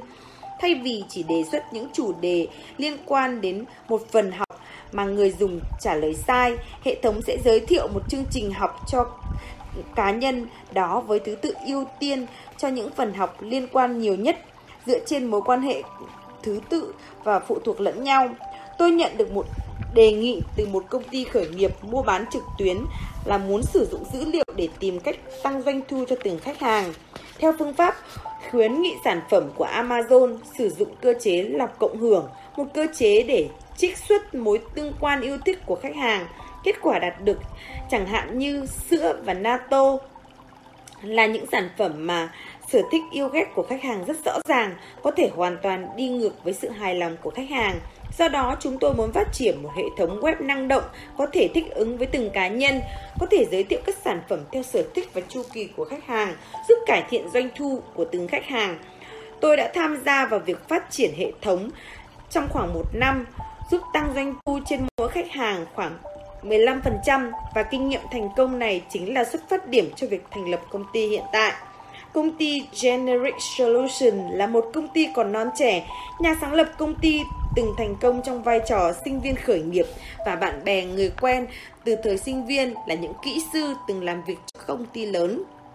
Chúng tôi ngày đêm làm việc với những người đồng hành như vậy trong một tổ chức hầu hết là những người giỏi chuyên môn, có khả năng thích nghi tốt với nghịch cảnh, cùng chung tay cho sự đổi mới, phát triển của công ty, nội dung kinh doanh của công ty.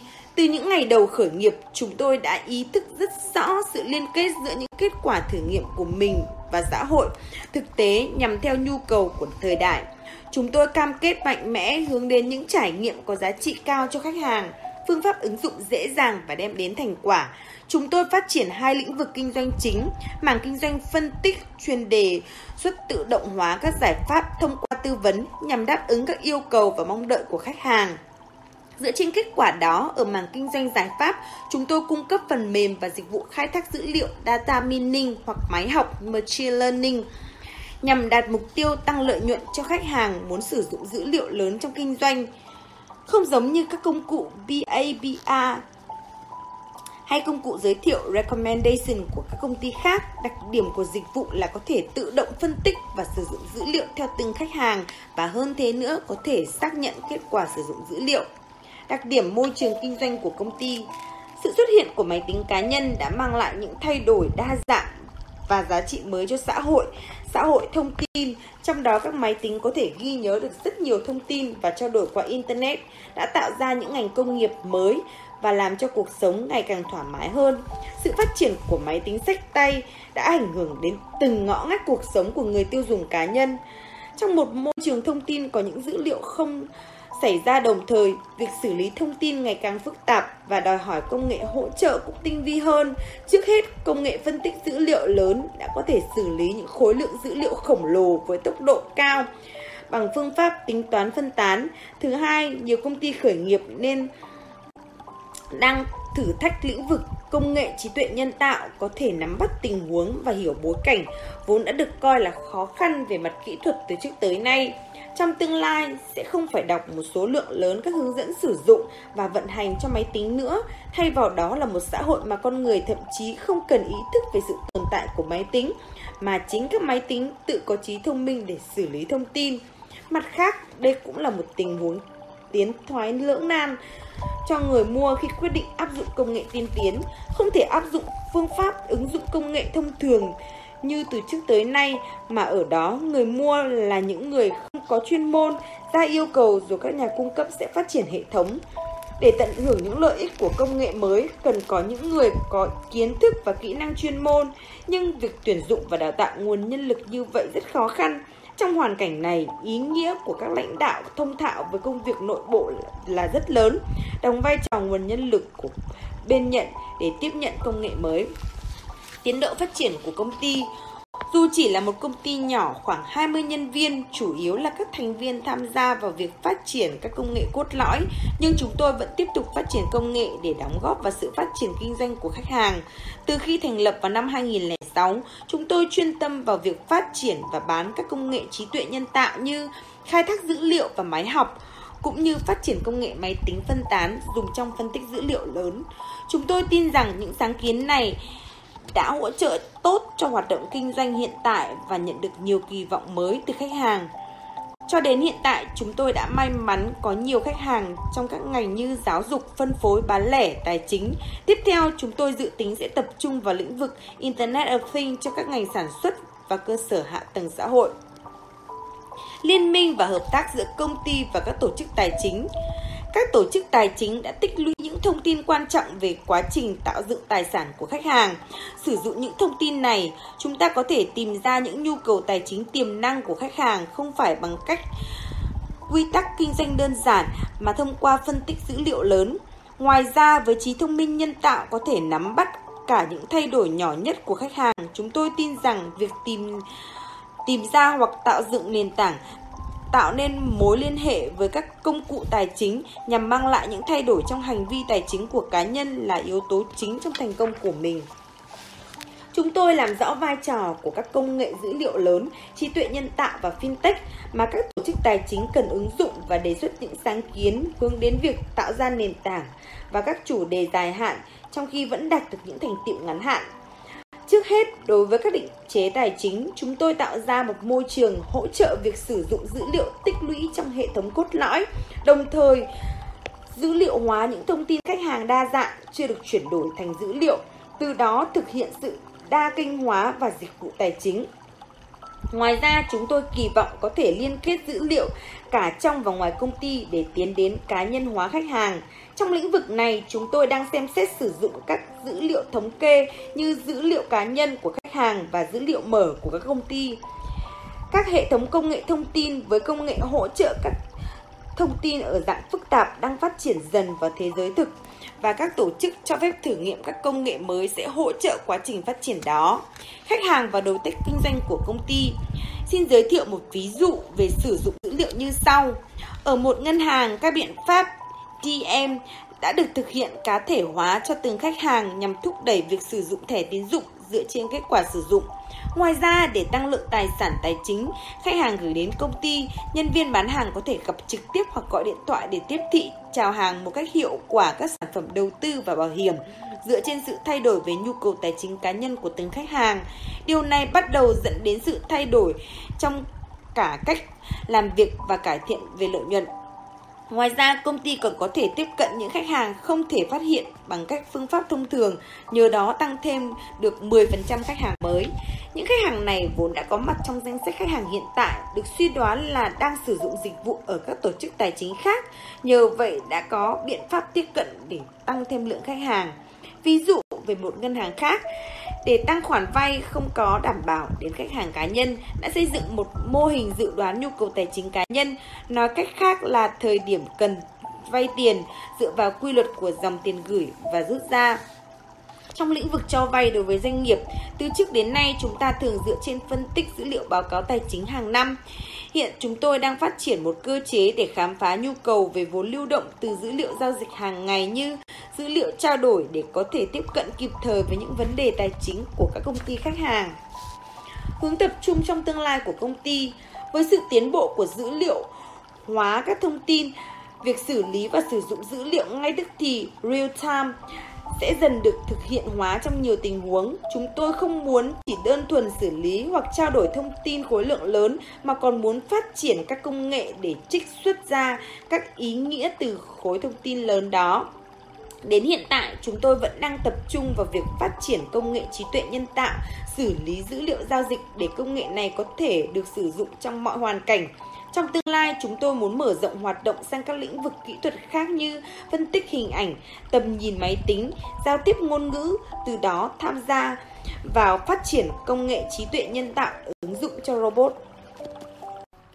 Kế toán đám mây 15 Free Tổng Giám đốc Sasaki Daisuke, năm thành lập 2012, số lượng khách hàng 800.000 công ty, ví dụ về đối tác liên kết, ngân hàng Mizuho, tập đoàn Fukuoka Financial Group, ngân hàng Hokoku, ngân hàng trực tuyến Sumishin SBI. Công ty chuyên cung cấp phần mềm kế toán đám mây Free chủ yếu cho các công ty vừa và nhỏ, chủ doanh nghiệp cá nhân. Phần mềm có chức năng như lập báo cáo tài chính, phát hành hóa đơn, phiếu dự toán, quản lý nợ phải thu, thanh toán, tính toán chi phí. Quá trình hình thành và phát triển công ty, từ khi thành lập Free hướng đến tầm nhìn là giúp mọi người tham gia vào các hoạt động kinh doanh nhỏ, có thể tập trung vào các hoạt động sáng tạo. Công ty phát triển và cung cấp một nhóm sản phẩm công nghệ đám mây, tập trung chủ yếu vào phần mềm kế toán đám mây Free cho các doanh nghiệp nhỏ và các chủ doanh nghiệp cá nhân. Tầm nhìn này có được nhờ một số trải nghiệm của tôi trước đó khi tôi phụ trách tiếp thị cho các doanh nghiệp vừa và nhỏ ở khu vực châu Á Thái Bình Dương tại văn phòng Nhật Bản của Google. Có một đồng nghiệp của tôi từ Mỹ sang, cậu ấy rất sốc khi biết phương tiện truyền thông B2B ở Nhật Bản chủ yếu là dùng fax. Tại bảo tàng Smithsonian ở Mỹ, may phách được trưng bày như một di sản công nghiệp. Điều này là ví dụ điển hình cho thấy việc sử dụng công nghiệp của các doanh nghiệp nhỏ và chủ doanh nghiệp cá nhân ở Nhật Bản đi sau rất nhiều so với phương Tây. Lúc đó tôi đã nghĩ đến công việc kế toán ở một công ty khởi nghiệp mà tôi làm việc trước đây với tư cách là giám đốc tài chính nhân viên kế toán đã gửi các dữ liệu nhận tiền, xuất tiền cho khoản vay, khoản cho vay, khoản vay lên file Excel, phần mềm kế toán và ngân hàng trực tuyến. Không chỉ bộ phận kế toán, toàn bộ các nghiệp vụ hành chính nội bộ khác bao gồm tính toán tiền lương, thủ tục hành chính cũng tồn tại rất nhiều hoạt động không hiệu quả như vậy. Tôi thực sự cảm thấy cần nâng cao hiệu quả của nghiệp vụ hành chính nội bộ, giúp các công ty khởi nghiệp có thể tập trung vào phát triển kinh doanh, đem đến giá trị xã hội to lớn. Và tại căn hộ một phòng đơn, tôi đã bắt đầu phát triển phần mềm kế toán đám mây free. Nội dung kinh doanh của công ty tự động hóa, dễ dùng, tối ưu hóa. Phần mềm kế toán đám mây Free là phần mềm có thị phần hàng đầu trên thế thị trường kế toán đám mây, được hơn 800.000 công ty sử dụng. Đặc điểm của sản phẩm là tự động hóa, dễ dùng và tối ưu hóa. Free tự động lấy dữ liệu hóa đơn từ trang web của các ngân hàng trực tuyến và thẻ tín dụng, dùng trí tuệ nhân tạo để tự động phân loại, chia ra các khoản mục. Ngoài dữ liệu từ các tổ chức tài chính, phần mềm còn có thể kết nối với một số dịch vụ bên ngoài như Cloud, POS và EC Platform, liên kết dữ liệu để tự động thực hiện việc chuyển và phân loại thông tin. Chúng tôi đã lấy hai bằng sáng chế về phân loại tự động và tiếp tục hợp tác đầu tư nghiên cứu với các trường đại học. Ngoài ra, Free còn từ bỏ giao diện thông thường của các phần mềm kế toán từ trước tới nay thường chỉ điện tử hóa các bản quyết toán bằng giấy, sử dụng càng ít càng tốt các thuật ngữ kế toán. Điều này làm cho phần mềm có thể dễ dàng sử dụng đối với các nhà quản lý có ít kiến thức về kế toán cũng như những người không thuộc lĩnh vực kế toán. Tối ưu hóa toàn bộ công việc kế toán. Với việc cho phép nhân viên bán hàng có thể xuất hóa đơn, nhân viên có thể dễ dàng tự thực hiện việc thanh toán chi phí. Free không chỉ đơn giản là một phần mềm kế toán mà được thiết kế tối ưu hóa toàn bộ quá trình kế toán, bao gồm cả quản lý khoản vay, khoản nợ và quản lý thanh toán. Hơn nữa, Free không giới hạn ở công việc kế toán.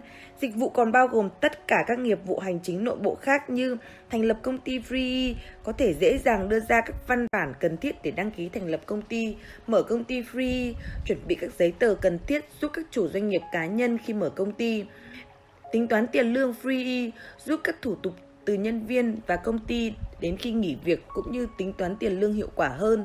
Giải pháp tối ưu hóa nghiệp vụ hành chính nội bộ của Free e có thể sử dụng cho các doanh nghiệp có quy mô giai đoạn và lĩnh vực hoạt động khác nhau. Ở quán cà phê Factory, Shibuya Cloud POS được kết nối với Free e để tự động hóa công việc ghi sổ sau khi đóng thanh toán hàng ngày. Bằng cách này, từ chỗ phải nhập dữ liệu doanh thu vào máy tính thì giờ đây tất cả dữ liệu đã được chuẩn bị tự động, chỉ cần xác định và báo cáo để dùng cho đánh giá quản lý. Phần mềm Free cũng được sử dụng như một công cụ để cải cách kinh doanh ở trong các công ty cỡ chung. Công ty kế toán thuế Atex sử dụng thuế để tư vấn thực hiện cải cách nghiệp vụ kinh doanh cho các doanh nghiệp cỡ chung với khoảng 500 nhân viên. Với việc cho phép nhân viên tự nhập dữ liệu một cách dễ dàng, công việc mà trước đây bộ phận quản lý phải gom lại để làm được phân nhỏ ra để xử lý. Nhờ đó có thể quản lý kinh doanh dựa trên số liệu được cập nhật tức thời. Đó chính là một trong những ưu điểm lớn của việc sử dụng công nghệ đám mây, giúp các văn phòng kế toán và công ty khách hàng của họ có thể hợp tác chặt chẽ trong việc kinh doanh quản lý. Ngoài ra, các công ty khởi nghiệp chuẩn bị cho việc lên sàn chứng khoán cũng đang dùng phần mềm đám mây ERP, phần mềm quản lý tổng thể, cực kỳ dễ sử dụng với chi phí thấp để tối ưu hóa nghiệp vụ có liên quan đến hành chính nội bộ. Các phần các hệ thống ERP thông thường không hiếm trường hợp bạn phải mất hàng chục triệu yên trở lên để cài đặt. Nhưng giờ đây với sức mạnh của công nghệ đám mây, chi phí đã thấp hơn rất nhiều. Liên kết hợp tác của công ty với các tổ chức tài chính thúc đẩy sự phổ biến của ngân hàng trực tuyến Tháng 12 năm 2015, Free công bố chức năng tài khoản cố vấn Ngân hàng Free cho phép các ngân hàng có thể xem dữ liệu kế toán của người dùng với sự đồng ý của người dùng. Sau đó, chúng tôi đã công bố quan hệ đối tác với 15 tổ chức tài chính từ các ngân hàng lớn đến các ngân hàng trực tuyến và các tổ chức tài chính địa phương Ngoài ra, một điều đặc biệt có tác động lớn đến người dùng là nhờ việc liên kết các tổ chức tài chính, việc lấy thông tin giao dịch từ các trang ngân hàng trực tuyến, một điều tối quan trọng của việc tự động hóa kế toán được chuyển đổi sang các API an toàn hơn và ổn định hơn. Việc thiết lập API để lấy thông tin giao dịch ngân hàng ở Nhật Bản được thực hiện giữa Free và ngân hàng trực tuyến SBI SBI Sumishin.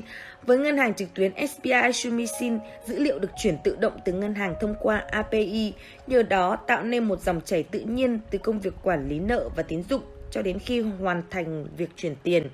Đây sẽ là một đầu cầu để thực hiện đám mây hóa hoàn toàn nghiệp vụ kế toán. Việc liên kết hợp tác một cách ổn định và an toàn những dữ liệu quan trọng cho việc tự động hóa kế toán như vậy cũng sẽ khuyến khích người dùng tăng cường sử dụng ngân hàng trực tuyến. Hiện tại, tỷ lệ sử dụng dịch vụ ngân hàng trực tuyến trong các doanh nghiệp vừa và nhỏ mới chỉ ở mức khoảng 20% thông qua lợi ích của việc kết hợp với các ứng dụng của bên thứ ba như FreeE sẽ góp phần thúc đẩy phổ cập ngân hàng trực tuyến.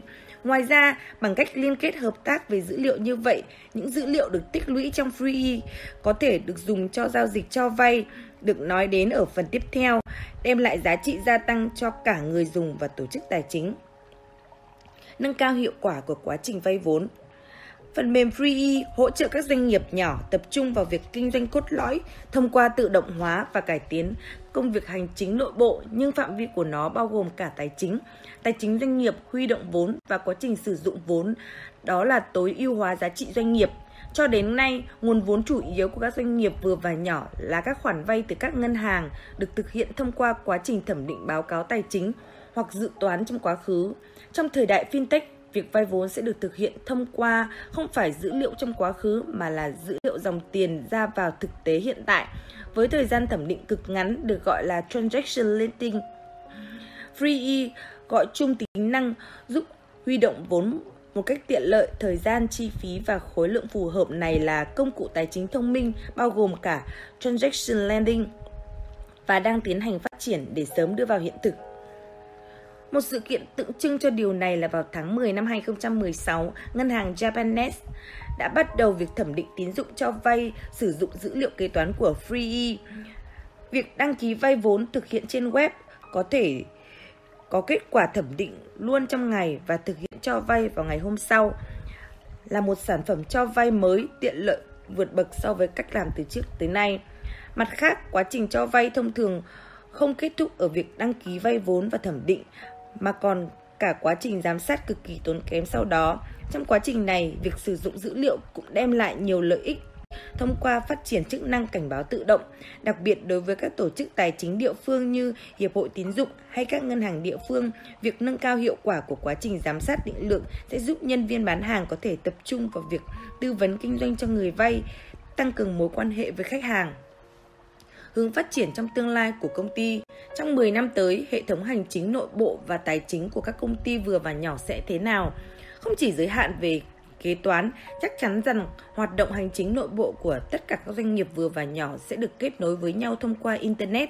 Thế giới của ERP và EDI, giao dịch thương mại điện tử liên công ty mà các tập đoàn lớn đã xây dựng với chi phí rất lớn. Nhờ sức mạnh của Internet sẽ được dân chủ hóa và trở thành một điều đương nhiên đối với các doanh nghiệp vừa và nhỏ. Đó là một thế giới mà trong đó mọi hoạt động đều được dữ liệu hóa, trí tuệ nhân tạo tự học từ dữ liệu được tính tích lũy sẽ tự động hóa các công việc đơn giản, tự động phát hiện sai sót và giá lận. Quá trình thanh toán sẽ được tự động hóa đến mức tối đa. Việc lựa chọn phương tiện thanh toán tối ưu cũng sẽ được đề xuất bởi trí tuệ nhân tạo. Ở khía cạnh tài chính, báo cáo kế toán quản lý sẽ được thực hiện bởi trí tuệ nhân tạo và đưa ra các lựa chọn để con người xử lý.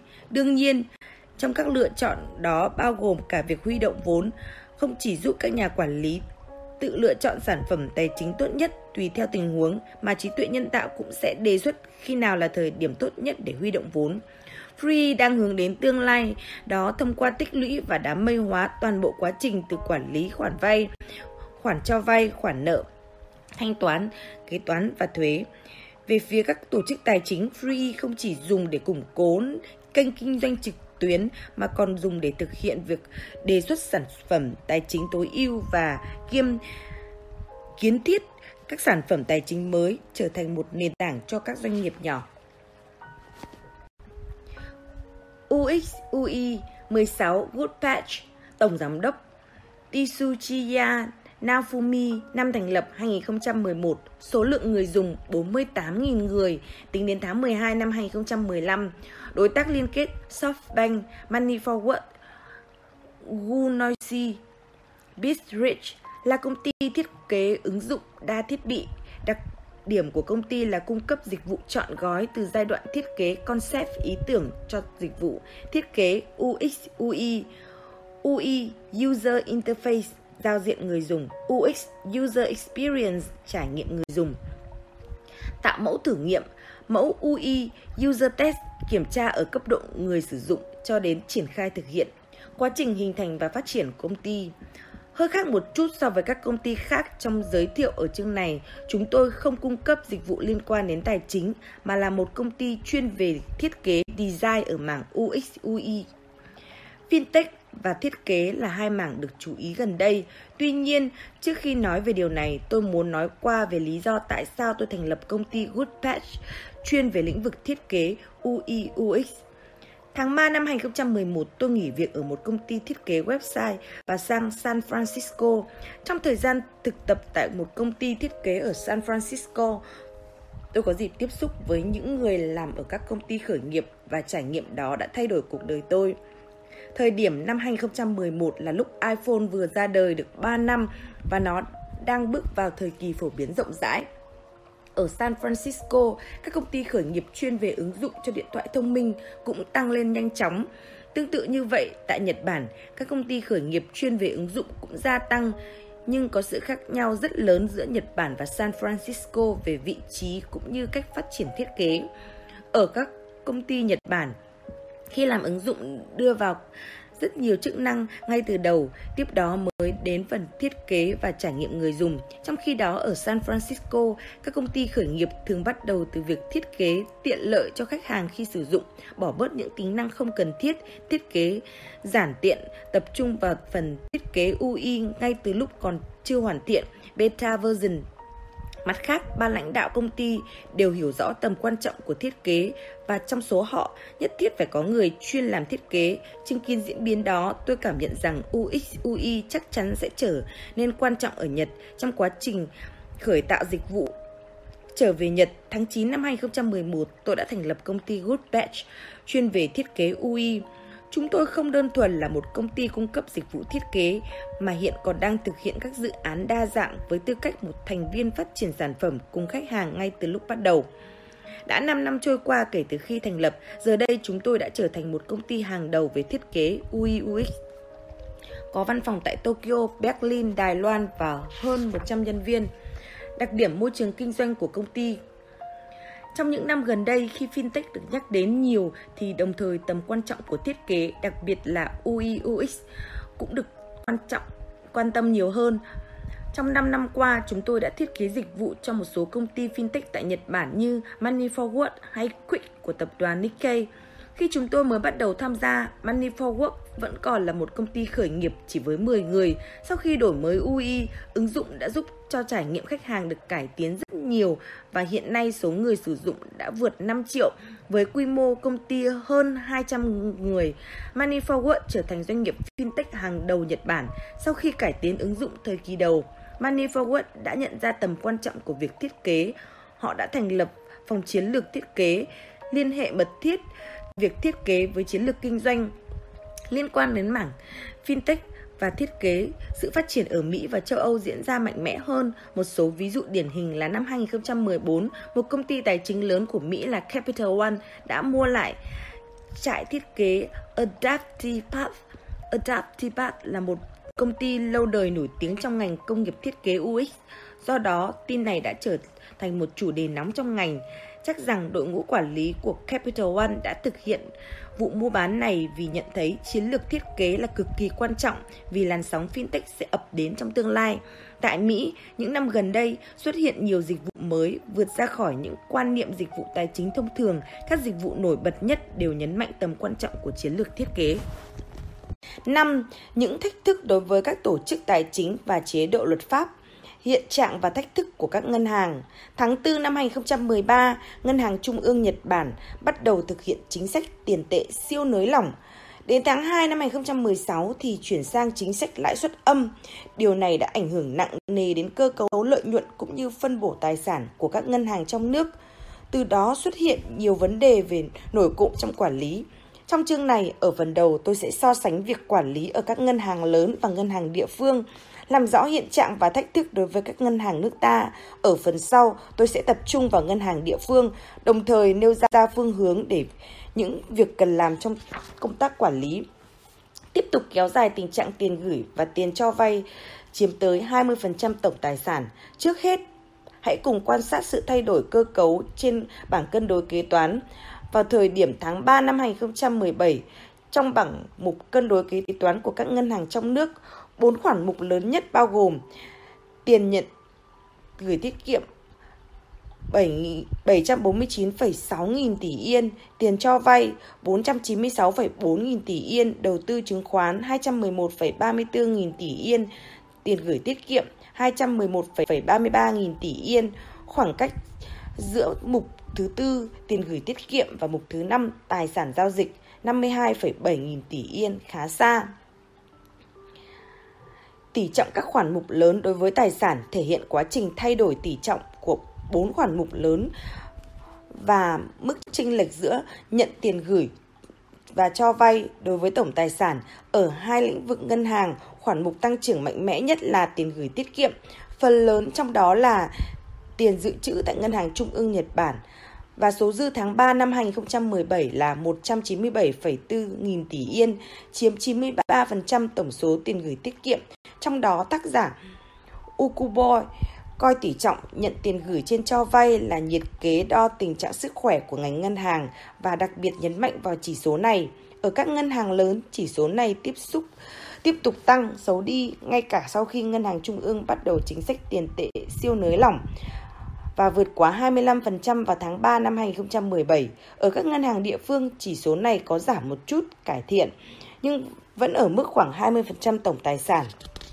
Có thể nói, trong bảng cân đối kế toán của các ngân hàng, tiền dự trữ tại ngân hàng trung ương tồn dư ở mức rất cao, thể hiện căn bệnh trầm kha, huyết áp thấp của hệ thống ngân hàng vốn vô cùng quan trọng đối với nền kinh tế. Sự bất ổn của doanh thu ngân hàng ngày càng gia tăng. Tiếp theo, hãy cùng xem xét sự thay đổi tình hình lợi nhuận ở các ngân hàng trong nước. Hai giai đoạn được đem so sánh là năm tài chính kết thúc tháng 3 năm 2013, sau đây gọi là năm tài chính 2013 trên 03 thời điểm trước khi áp dụng chính sách tiền tệ siêu nới lỏng năm tài chính 2017-03. Đối với các ngân hàng lớn, cả lợi nhuận từ kinh doanh và lợi nhuận dòng đều giảm sút. Ngược lại, với các ngân hàng địa phương, cả hai khoản mục lợi nhuận đều tăng. Tuy nhiên, khoản mục có thể coi là kết quả hoạt động kinh doanh chính của ngân hàng, trung gian tiền tệ, cung cấp tín dụng và thanh toán, và đồng thời cũng là một khoản thu nhập ổn định, lợi nhuận từ hoạt động cơ bản, thu nhập từ hoạt động nhận tiền gửi tiết kiệm trên cho vay cộng thu nhập từ giao dịch hối đoái thì ở cả hai lĩnh vực ngân hàng đều giảm giảm sút. Đặc biệt, mức giảm sút ở khối ngân hàng địa phương khá cao, trong khi đó lợi nhuận tạm thời là một khoản mục có tính biến động cao lại tăng lên ở cả hai khối ngân hàng. Xu hướng này không giới hạn chỉ ở năm tài chính 2017 trên 03 mà còn là xu hướng chung sau thời kỳ chính sách tiền tệ siêu nới lỏng. Tác giả nhận thấy rằng sự ổn định của lợi nhuận khối ngân hàng đã gia tăng đáng kể từ sau khi ngân hàng trung ương áp dụng chính sách tiền tệ siêu nới lỏng. Sự gia tăng khoảng cách giữa tài sản dòng và vốn chủ sở hữu. Tiếp theo, hãy cùng xem xét các thành phần trong tài sản dòng và ROE của cả hai khối ngân hàng theo hình 5.5.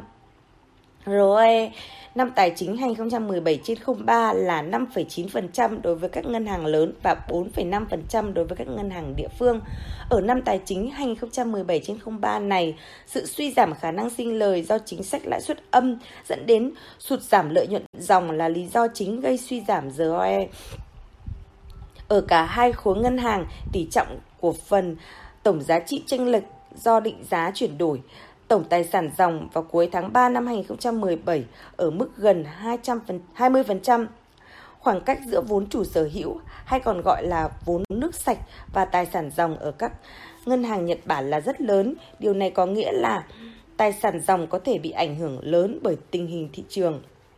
Hoạt động kinh doanh quốc tế và các công ty thành viên đóng góp lớn vào lợi nhuận ở 3 megabank ở phần này tôi sẽ tóm tắt các đặc tính lợi nhuận của ba tập đoàn tài chính lớn có ảnh hưởng sâu rộng đối với ngành công nghiệp tài chính của Nhật Bản được gọi là Megabank.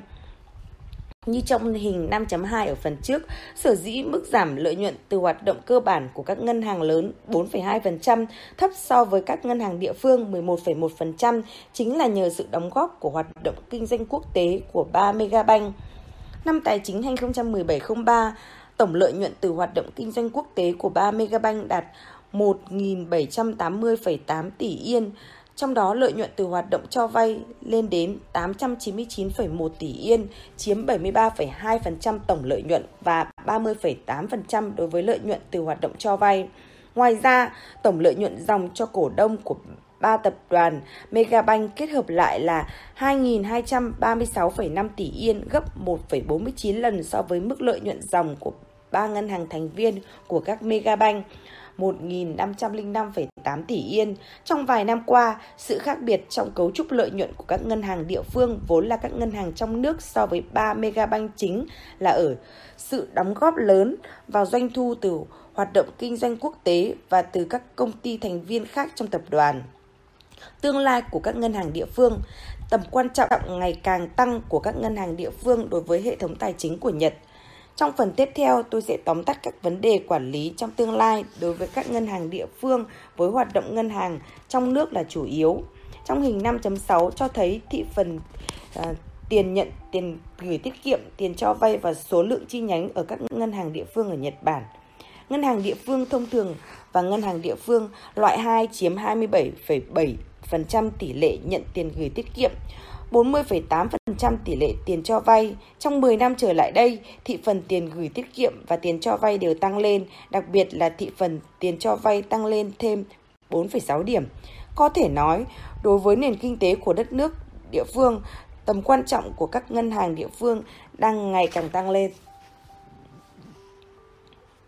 Dự kiến doanh thu từ hoạt động cho vay giảm Hình 5.7 thể hiện cơ cấu chi tiết thu nhập của các ngân hàng địa phương trong năm tài chính 2017-03. Đặc điểm cơ cấu thu nhập của các ngân hàng địa phương là hai khoản mục, lợi nhuận từ hoạt động, nhận tiền gửi và cho vay, và lợi nhuận từ lãi suất cổ tức từ đầu tư chứng khoán. Đây là hai khoản mục bị ảnh hưởng trực tiếp bởi chính sách lãi suất âm chiếm đến 82%. Hình 5.8 là biểu đồ tổng quan về khả năng sinh lời của các hoạt động kinh doanh cho vay của các ngân hàng địa phương thông thường và ngân hàng địa phương loại 2 kể từ sau khi áp dụng chính sách tiền tệ siêu nới lỏng. Chúng tôi gọi tỷ lệ thay đổi về lượng tiền cho vay so với cùng kỳ năm trước là hiệu quả về số lượng. Tỷ lệ thay đổi lãi suất trung bình so với cùng kỳ năm trước là hiệu quả về giá và kết hợp cả hai con số là hiệu quả tổng thể. Sau khi áp dụng chính sách lãi suất âm từ tháng 2 năm 2016, tỷ lệ tăng lượng cho vay vẫn duy trì ở mức 3%, nhưng tỷ lệ giảm lãi suất trung bình thì bị ảnh hưởng lớn do lãi suất của các khoản vay mới giảm mạnh từ sau chính sách lãi suất âm. Mức giảm hiện tại là hơn 8%, tỷ lệ giảm lãi suất trung bình vào tháng 1 năm 2016 ở mức 6% cho thấy ảnh hưởng lớn của chính sách lãi suất âm được thể hiện trên biểu đồ có nhiều yếu tố không chắc chắn về doanh thu. Trong số khoảng 1.040 tỷ yên lợi nhuận lãi suất trên cổ tức từ đầu tư chứng khoán, ước tính lợi nhuận từ việc rút khỏi các quỹ đầu tư riêng, thực chất là lợi nhuận bán trái phiếu và cổ phiếu, chiếm khoảng 300 tỷ yên. Lợi Phần lợi nhuận này có rủi ro phụ thuộc nhiều vào tình hình biến động của thị trường. Tiếp theo, hãy cùng nhìn vào chi phí hiện tại.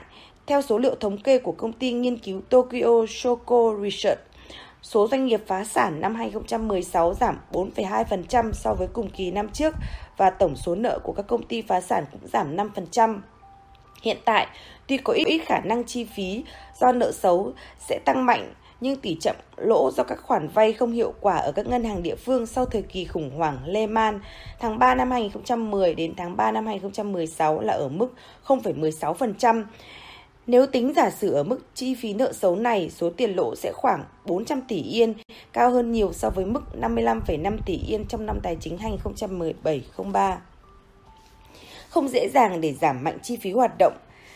Việc giảm đáng kể chi phí hoạt động không hề dễ dàng. Chi phí hoạt động trong năm tài chính 2017-03 gần như giữ nguyên so với năm trước đó, trong số chi phí hoạt động, chi phí liên quan đến hệ thống ước tính chiếm gần 20% dựa trên kết quả cuộc điều tra do Trung tâm Thông tin Tài chính FISC thực hiện đối với các ngân hàng địa phương, chi phí liên quan đến hệ thống của toàn bộ các ngân hàng địa phương vào khoảng 500 đến 510 tỷ yên mỗi năm, trong đó ước tính khoảng 70% là chi phí bảo dưỡng và duy trì, tương đương với đầu tư chiến lược và tích cực khoảng 30% và đang trở thành một gánh nặng lớn trong cấu trúc chi phí của các ngân hàng.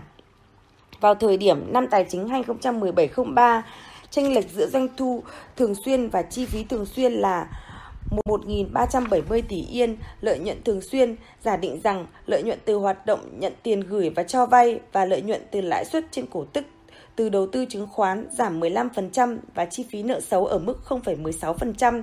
Một khả năng hoàn toàn có thể xảy ra thì khoản lợi nhuận đó sẽ giảm đi khoảng 70%. Đánh giá của thị trường đối với cổ phiếu của các ngân hàng địa phương vẫn còn khắt khe.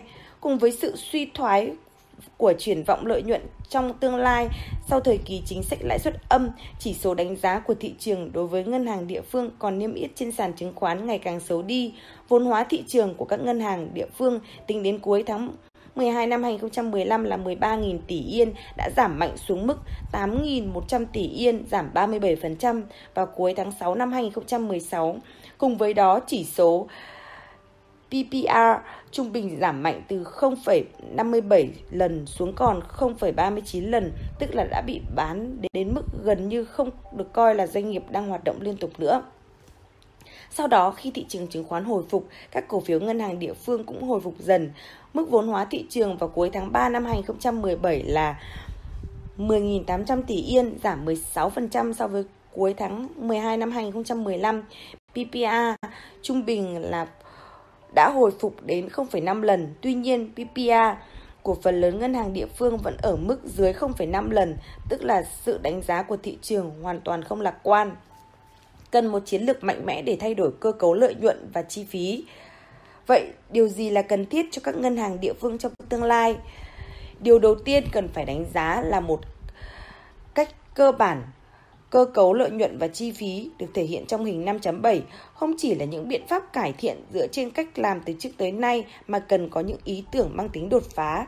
Trong trường hợp sát nhập các ngân hàng sẽ không chỉ đơn giản gộp các ngân hàng vào chung dưới một tổng công ty mà cần thực hiện ở quy mô lớn, việc củng cố cũng như loại bỏ các chi nhánh, đồng thời tiến hành tái tổ chức nhằm trực tiếp nâng cao hiệu quả quản lý. Một hướng khác là Thay vì trở thành đối thủ cạnh tranh với các công ty fintech thì các doanh nghiệp có thể lựa chọn hợp tác nhằm tăng doanh thu nhờ mở rộng phạm vi tiếp cận khách hàng, đồng thời giảm chi phí bằng cách ứng dụng những phương pháp PPA sáng tạo. Sau báo cáo của WG về hiện trạng của các công tổ chức tài chính tại Hội đồng Tài chính vào cuối tháng 12 năm 2015 rồi cải cách luật ngân hàng cũng đã, đã triển khai nhanh chóng và hiện tại thì GW về hệ thống tài chính đang được tiến hành tác giả dự đoán và kỳ vọng rằng các phương hướng cải cách như trên đối với ngành ngân hàng địa phương Nhật Bản sẽ được chấp nhận. Đã đến lúc cần giải quyết triệt để việc sở hữu chéo cổ phần giữa các ngân hàng địa phương. Tuy nhiên, cả việc xác nhập và hợp tác với fintech đều đòi hỏi nhiều thời gian để cho kết quả đáng kể. Trong khi đó, các ngân hàng địa phương cùng các công ty cổ phần phải tìm cách biện pháp tăng cường thu nhập và cải thiện giá trị thị trường vốn rất ít ỏi trong môi trường kinh doanh khắc nghiệt là chính sách lãi suất âm hiện nay. Theo ý kiến cá nhân, tôi nghĩ rằng có một số cách để thay đổi cách thức quản lý có thể được thị trường đánh giá cao. Trong số đó là nỗ lực triệt để nhằm giải quyết vấn đề sở hữu chéo cổ phần giữa các ngân hàng địa phương vốn kéo dài lâu nay. Trong báo cáo tài chính tháng 3 năm 2017, số công ty cổ phần và ngân hàng địa phương có tham gia với tư cách cổ đông lớn có nêu tên lên đến 70, còn con số ngân hàng địa phương có sở hữu cổ phần lên đến 230. Điều này cho thấy sự tồn tại của một khoảng trống nguồn vốn trong hệ thống tài chính địa phương của Nhật Bản. Hơn nữa, cải cách cơ cấu quản trị là một chính sách quan trọng được chính phủ của Thủ tướng Abe coi là chính sách quốc gia. Các ngân hàng địa phương cần thoát khỏi lề lối làm cổ đông không lên tiếng cho nhau như hiện nay bằng cách chủ động giảm tỷ trọng nắm giữ cổ phiếu chiến lược, đặc biệt là các ngân hàng khác các ngân hàng địa phương có thể thực hiện các khoản lỗ lãi, từ đó làm tăng chất lượng nguồn vốn. Hơn nữa, tác giả còn cho rằng xem xét lại chính sách vốn một cách toàn diện như đặt ra mức vốn tối ưu hợp lý là điều nên làm trong môi trường kinh doanh khắc nghiệt của chính sách lãi suất âm. Hệ thống pháp luật cần thiết Fintech làm giảm ranh giới giữa các ngành công nghiệp khác và thế giới tài chính. Fintech là công nghệ sử dụng dữ liệu lớn liên quan đến tài chính. Trong tương lai, Fintech sẽ thay đổi mạnh mẽ ngành kinh doanh tài chính trên toàn thế giới và cả các ngành công nghiệp khác có liên quan. Nhắc đến Fintech, mọi người thường chú ý đến lĩnh vực tiền ảo như Bitcoin hay các công ty khởi nghiệp Fintech. Tuy nhiên, Fintech sẽ không chỉ dừng lại ở đó mà sẽ tạo ra sự thay đổi cấu trúc cơ bản trong nhiều lĩnh vực. Trong số đó, sự thay đổi lớn nhất mà Fintech mang lại là rào, giảm bớt rào cản giữa các ngành công nghiệp khác và thế giới tài chính. Trong tương lai của cách mạng công nghiệp thông tin, công nghệ thông tin rồi sẽ tiến triển thành cuộc cách mạng AI. Kết quả là ngành tài chính sẽ không còn cần đến lượng khổng lồ vốn, nguồn nhân lực lớn, đầu tư nhiều vào hệ thống mạng lưới các văn phòng chi nhánh và máy rút tiền tự động ATM như hiện nay. Do cần ít đầu tư ban đầu hơn, rào cản gia nhập ngành dịch vụ tài chính từ các ngành khác cũng sẽ thấp đi đáng kể. Kết quả là số lượng các công ty tham gia vào ngành dịch vụ tài chính sẽ tăng lên. Hiện nay, tập đoàn Sony đã có ngân hàng Sony Bank và tập đoàn Steven I Holdings có ngân hàng Steven Bank, rồi Lawson hiện cũng đang có kế hoạch thành lập ngân hàng. Sự gia nhập vào ngành tài chính từ các ngành khác sẽ ngày càng gia tăng. Việc gia nhập ngành tài chính từ các ngành khác nhờ nới lỏng quy chế và cách mạng công nghệ thông tin sẽ càng được thúc đẩy mạnh mẽ hơn bởi cuộc cách mạng AI một sự chuyển đổi mạnh mẽ trong cơ cấu của ngành tài chính đang diễn ra theo hướng đó. Đương nhiên, đó sẽ đặt ra yêu cầu cần tạo ra các quy tắc mới tương thích với các quan điểm từ các quy định tài chính toàn cầu. Quy chế tài chính toàn cầu ngày càng chặt chẽ. Một trong những lý do lớn nhất của cuộc khủng hoảng tài chính Lehman Brothers là sự khủng hoảng tín dụng và phá sản của hệ thống ngân hàng song hành shadow banking và các công ty tài chính phi ngân hàng vốn khó điều chỉnh và giám sát. Điển hình là sự sụp đổ của các công ty môi giới chứng khoán như Lehman Brothers, công ty bảo hiểm lớn như American International Group, AIG, quỹ thế chấp của nhà ở quốc gia liên bang FNMA và các công ty con không báo cáo hợp nhất dùng cho mục đích đầu tư đặc biệt SEV của các tổ chức tài chính lớn, điều này đã gây ra cuộc khủng hoảng tài chính toàn cầu dẫn đến phá sản ở các ngân hàng lớn của Anh, bắt buộc các nước châu Âu và Mỹ phải rót ngân sách vào để cứu các công ty tài chính lớn. Sau đó, các nước trên thế giới đã bắt tay vào cải cách hệ thống tài chính. Năm 2008, lần đầu tiên Hội nghị Thượng đỉnh 20 quốc gia lớn trên thế giới, Hội nghị Thượng đỉnh G20 tổ chức tại Washington DC. Tiếp theo đó là kỳ họp năm 2009 tại London đã quyết định các phương hướng cơ bản về cải cách quy chế tài chính toàn cầu. Các quy định về tài chính toàn cầu được củng cố sau khủng hoảng Lehman bao gồm nhận diện các tổ chức tài chính toàn cầu có tầm quan trọng với hệ thống GCP và tăng cường giám sát, tăng cường các yêu cầu về vốn, áp dụng các quy định về thanh khoản. Basel 3 thay đổi hệ thống kế toán IFRS tăng cường giám sát đối với hệ thống ngân hàng song hành. Cấp cao nhất trong xây dựng quy chế tài chính toàn cầu là Hội nghị thượng đỉnh G20, nơi Tổng thống và Thủ tướng của các nước gặp mặt. Hiện tại, cơ quan chủ đạo dẫn dắt cải cách hệ thống tài chính thế giới là Hội đồng ổn định tài chính FSB. Ngoài ra, liên quan đến việc quy định chi tiết của từng lĩnh vực theo yêu cầu của FSB, Ủy ban bây giờ Basel về giám sát ngân hàng, BSBS, BCBS, Cơ quan Giám sát Chứng khoán Quốc tế, IOSCO, Cơ quan Giám sát Bảo hiểm Quốc tế, IAIS, Hội đồng Tiêu chuẩn Kế toán Quốc tế, IASB, sẽ xây dựng các quy tắc chi tiết, ví dụ Basel 2, Basel 3 là quy định về vốn của ngân hàng do Ủy ban Basel về giám sát ngân hàng xây dựng các quy định và quy tắc đó được luật hóa ở các quốc gia và trở thành các quy định cứng. Ở Nhật Bản, việc luật hóa chủ yếu được tiến hành bởi Cục Quản lý Tài chính. Ở Mỹ, các công ty kinh doanh ngoài ngành đang rút khỏi lĩnh vực tài chính.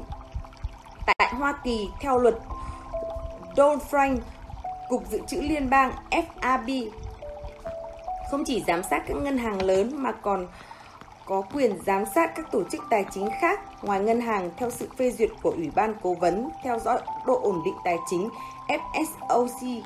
Ủy ban giám sát chứng khoán SEC có thẩm quyền giám sát các công ty chứng khoán nhưng không có các phương tiện cứu trợ như cho vay.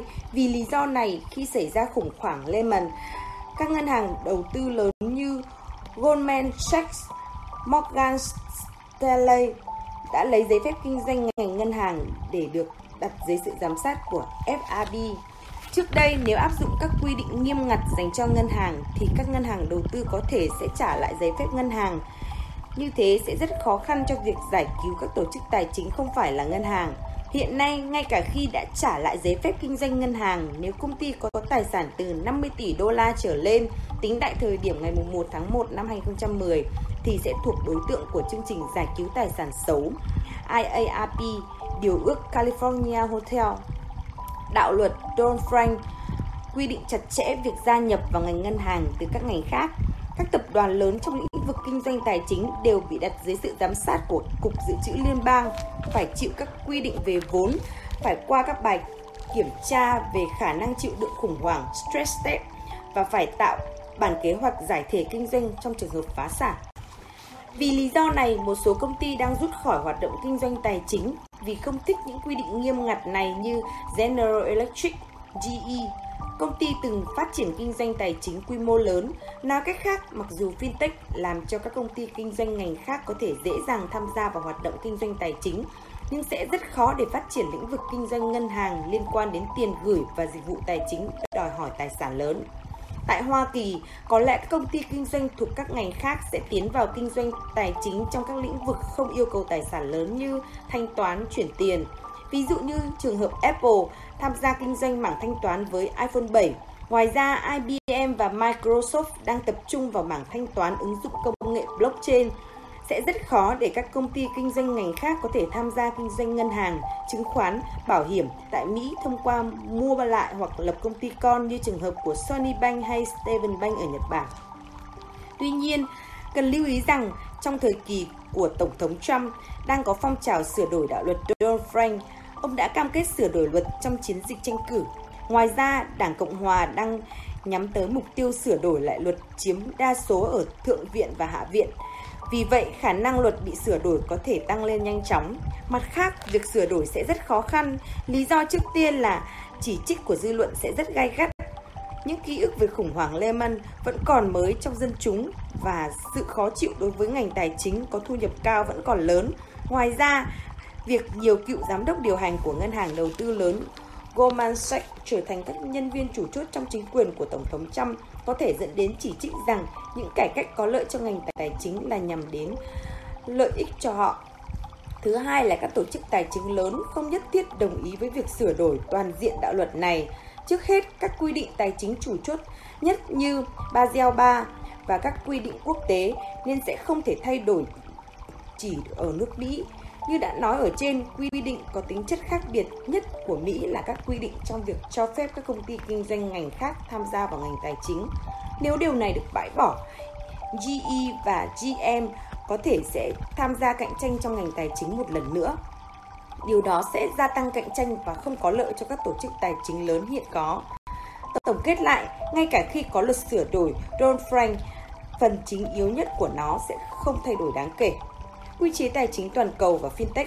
Tôi hoan nghênh sự tham gia của các doanh nghiệp kinh doanh ngành khác vào ngành công nghiệp tài chính ở Nhật Bản.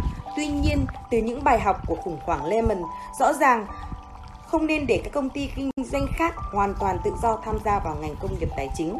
Ngoài ra, việc tăng cường các quy định tài chính đang trở thành xu thế mạnh mẽ trên toàn cầu và Nhật Bản không thể đứng ngoài.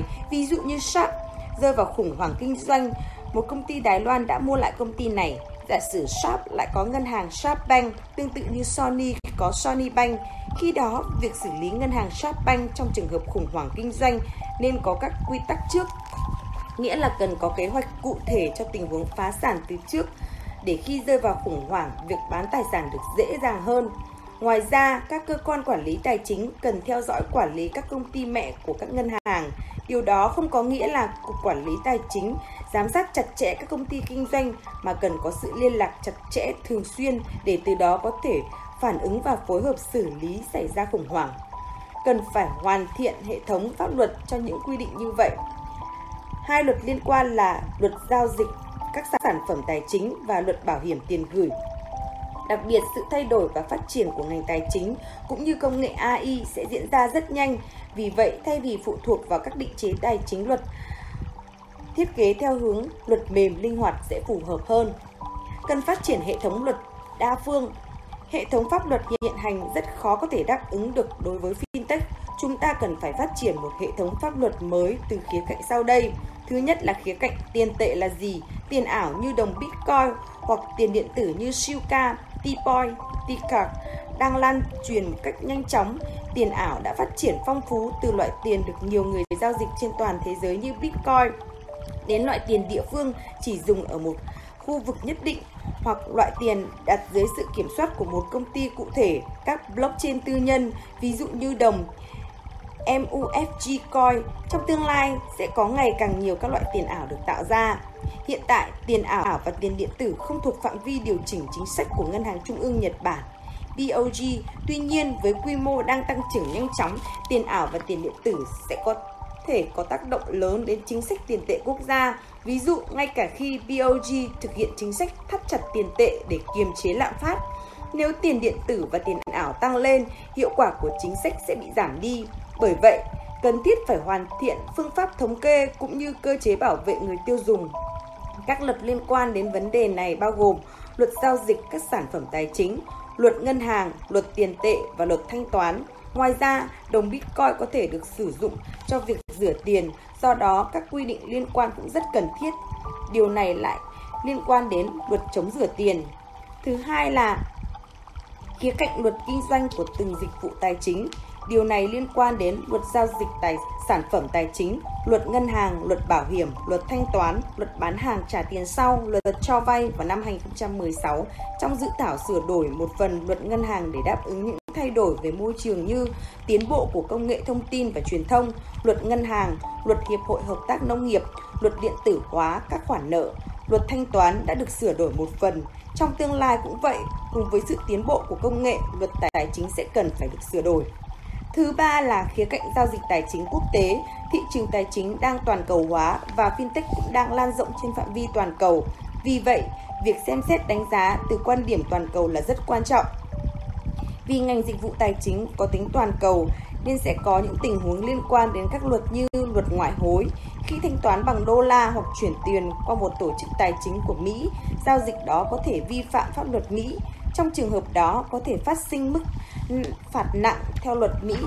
Do đó, đối với các giao dịch chuyển tiền liên quan đến Mỹ sẽ cần phải xem xét đến các điều luật liên quan như luật chống rửa tiền. Dựa trên tất cả những yếu tố này, cần có một cuộc tranh luận mang tính xây dựng về việc hoàn thiện hệ thống luật doanh nghiệp tài chính Nhật Bản liên quan đến fintech. Đặc biệt tôi kỳ vọng rằng Nhật Bản cùng sự hợp tác với FSB sẽ đóng vai trò chủ đạo trong việc tạo ra quy tắc toàn cầu. Lời cuối, thế giới đang đứng trước một cơ hội lớn có thể gọi là cuộc cách mạng công nghiệp lần thứ tư. Đây không chỉ đơn thuần là sự đổi mới về mặt kỹ thuật, mà là sự thay đổi lớn về công nghệ ở mức độ có thể tạo ra một cuộc cách mạng thay đổi cơ bản cấu trúc của xã hội hiện tại. Một trong những đại diện của nó là cuộc cách mạng trong nền công nghiệp tài chính fintech. Có thể coi những công ty fintech đang đảm nhận vai trò này là những công ty công nghệ chuyên xử lý dữ liệu lớn liên quan đến tiền. Hơn hơi vòng vo một chút, tại diễn đàn Davos năm 2016 đã diễn ra một cuộc thảo luận khá thú vị, đó là trả lời câu hỏi bạn nghĩ rằng thế giới hiện đang chiến tranh hay hòa bình? Câu hỏi nghe mới tưởng chừng đơn giản nhưng lại rất khó trả lời. Theo khái niệm trước đây, chiến tranh được định nghĩa là khi có sự di chuyển của hệ thống quân đội. Nhưng ngày nay, với công nghệ mới phát triển, không cần phải di chuyển hệ thống quân đội cũng có thể tấn công đối thủ. Đó là chiến tranh dưới hình thức khủng bố và tấn công mạng. Trên thực tế, những vấn đề tương tự đang xảy ra ở mọi khía cạnh của nền kinh tế. Nói một cách khái quát, trong cuộc cách mạng công nghệ lần công nghiệp lần thứ tư này, các hệ thống và cơ sở hạ tầng xã hội khác nhau mà chúng ta xây dựng từ trước đến nay có thể sẽ trở nên không còn cần thiết nữa. Ví dụ, trước đây nếu tôi muốn di chuyển từ điểm A đến điểm B một cách an toàn, tôi cần một cơ sở hạ tầng xã hội là taxi.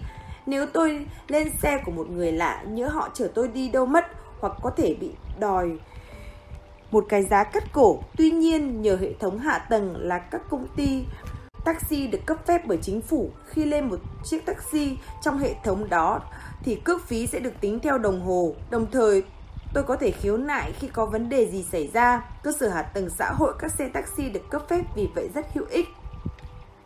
Tuy nhiên, như chúng ta đều biết, các hệ thống cho phép đi chung xe đang lan rộng khắp thế giới thông qua việc sử dụng dữ liệu lớn trên điện thoại thông minh. Chúng ta có thể biết người lái xe đó có tốt không. Ngay cả khi không có chứng nhận taxi, người dùng cũng sẽ sử dụng dữ liệu lớn để đánh giá chất lượng dịch vụ, nội dung dịch vụ. Điển hình là công ty Uber đã đạt mức doanh giá trị doanh nghiệp 7.000 tỷ yên. Mức này tương đương với 1 phần 3 của Toyota công ty có giá trị doanh nghiệp lớn nhất tại Nhật Bản. Tương tự như vậy, công ty Airbnb đang thực hiện nền kinh tế chia sẻ trong lĩnh vực nhà ở ở tư nhân. Giá trị doanh nghiệp của công ty đã lên tới 3.000 tỷ yên, tương đương với hơn một nửa giá trị của một megabank Nhật Bản. Cần nói thêm rằng Uber không phải là một doanh nghiệp kinh doanh taxi và Airbnb không phải là một doanh nghiệp kinh doanh khách sạn nhà nghỉ, đó đều là các doanh nghiệp kinh doanh mạng xã hội. Hiện thực việc các cơ sở hạ tầng xã hội trở nên không còn cần thiết như vậy cũng sẽ xảy ra trong ngành công nghiệp tài chính. Từ trước đến nay, ngân hàng là một cơ sở hạ tầng xã hội thiết yếu, nhưng ngày nay các công ty công nghệ thông tin sở hữu dữ liệu lớn như Amazon hay Google cũng có thể cung cấp dịch vụ thanh toán. Hơn thế nữa, việc kết hợp AI và Internet of Things có thể mở ra nhiều cơ hội kinh doanh mới. Hiện tượng này được gọi chung là fintech fintech sẽ phát triển như thế nào là tùy thuộc vào sự cạnh tranh mở rộng cơ hội của các nước trên thế giới.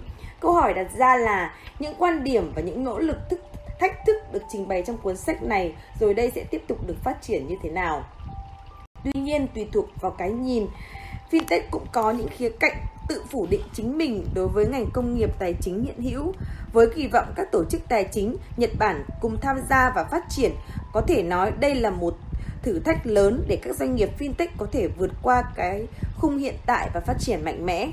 Trong chiến lược phát triển của chính phủ được các được nội các thông qua vào năm 2016, các chính sách liên về fintech vẫn còn sơ sài. Tuy nhiên, trong chiến lược phát triển năm 2017, thủ pháp Regulatory Sandbox, khung pháp lý thử nghiệm đã được ứng dụng như một phương pháp mới để cải cách các quy định.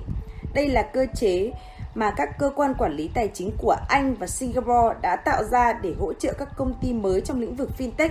Nội dung của nó là hãy bỏ qua các quy định hiện tại và tự do thử nghiệm theo cách vừa làm vừa sửa. Với sự khởi đầu bằng những chính sách như thế, tôi hy vọng rằng sẽ có những tiến bộ mạnh mẽ trong lĩnh vực fintech tại Nhật Bản. Hơn 10 năm trước khi còn phụ trách chính sách tiền tệ trong chính phủ, tôi đã nghĩ rằng chúng ta cần có hai cải cách trong lĩnh vực này một là cải cách reactive, hai là cải cách proactive. Khỏi cần phải nói, ở thời điểm đó, cải cách reactive chính là kiện toàn bảng cân đối kế toán và thanh lý các khoản nợ xấu.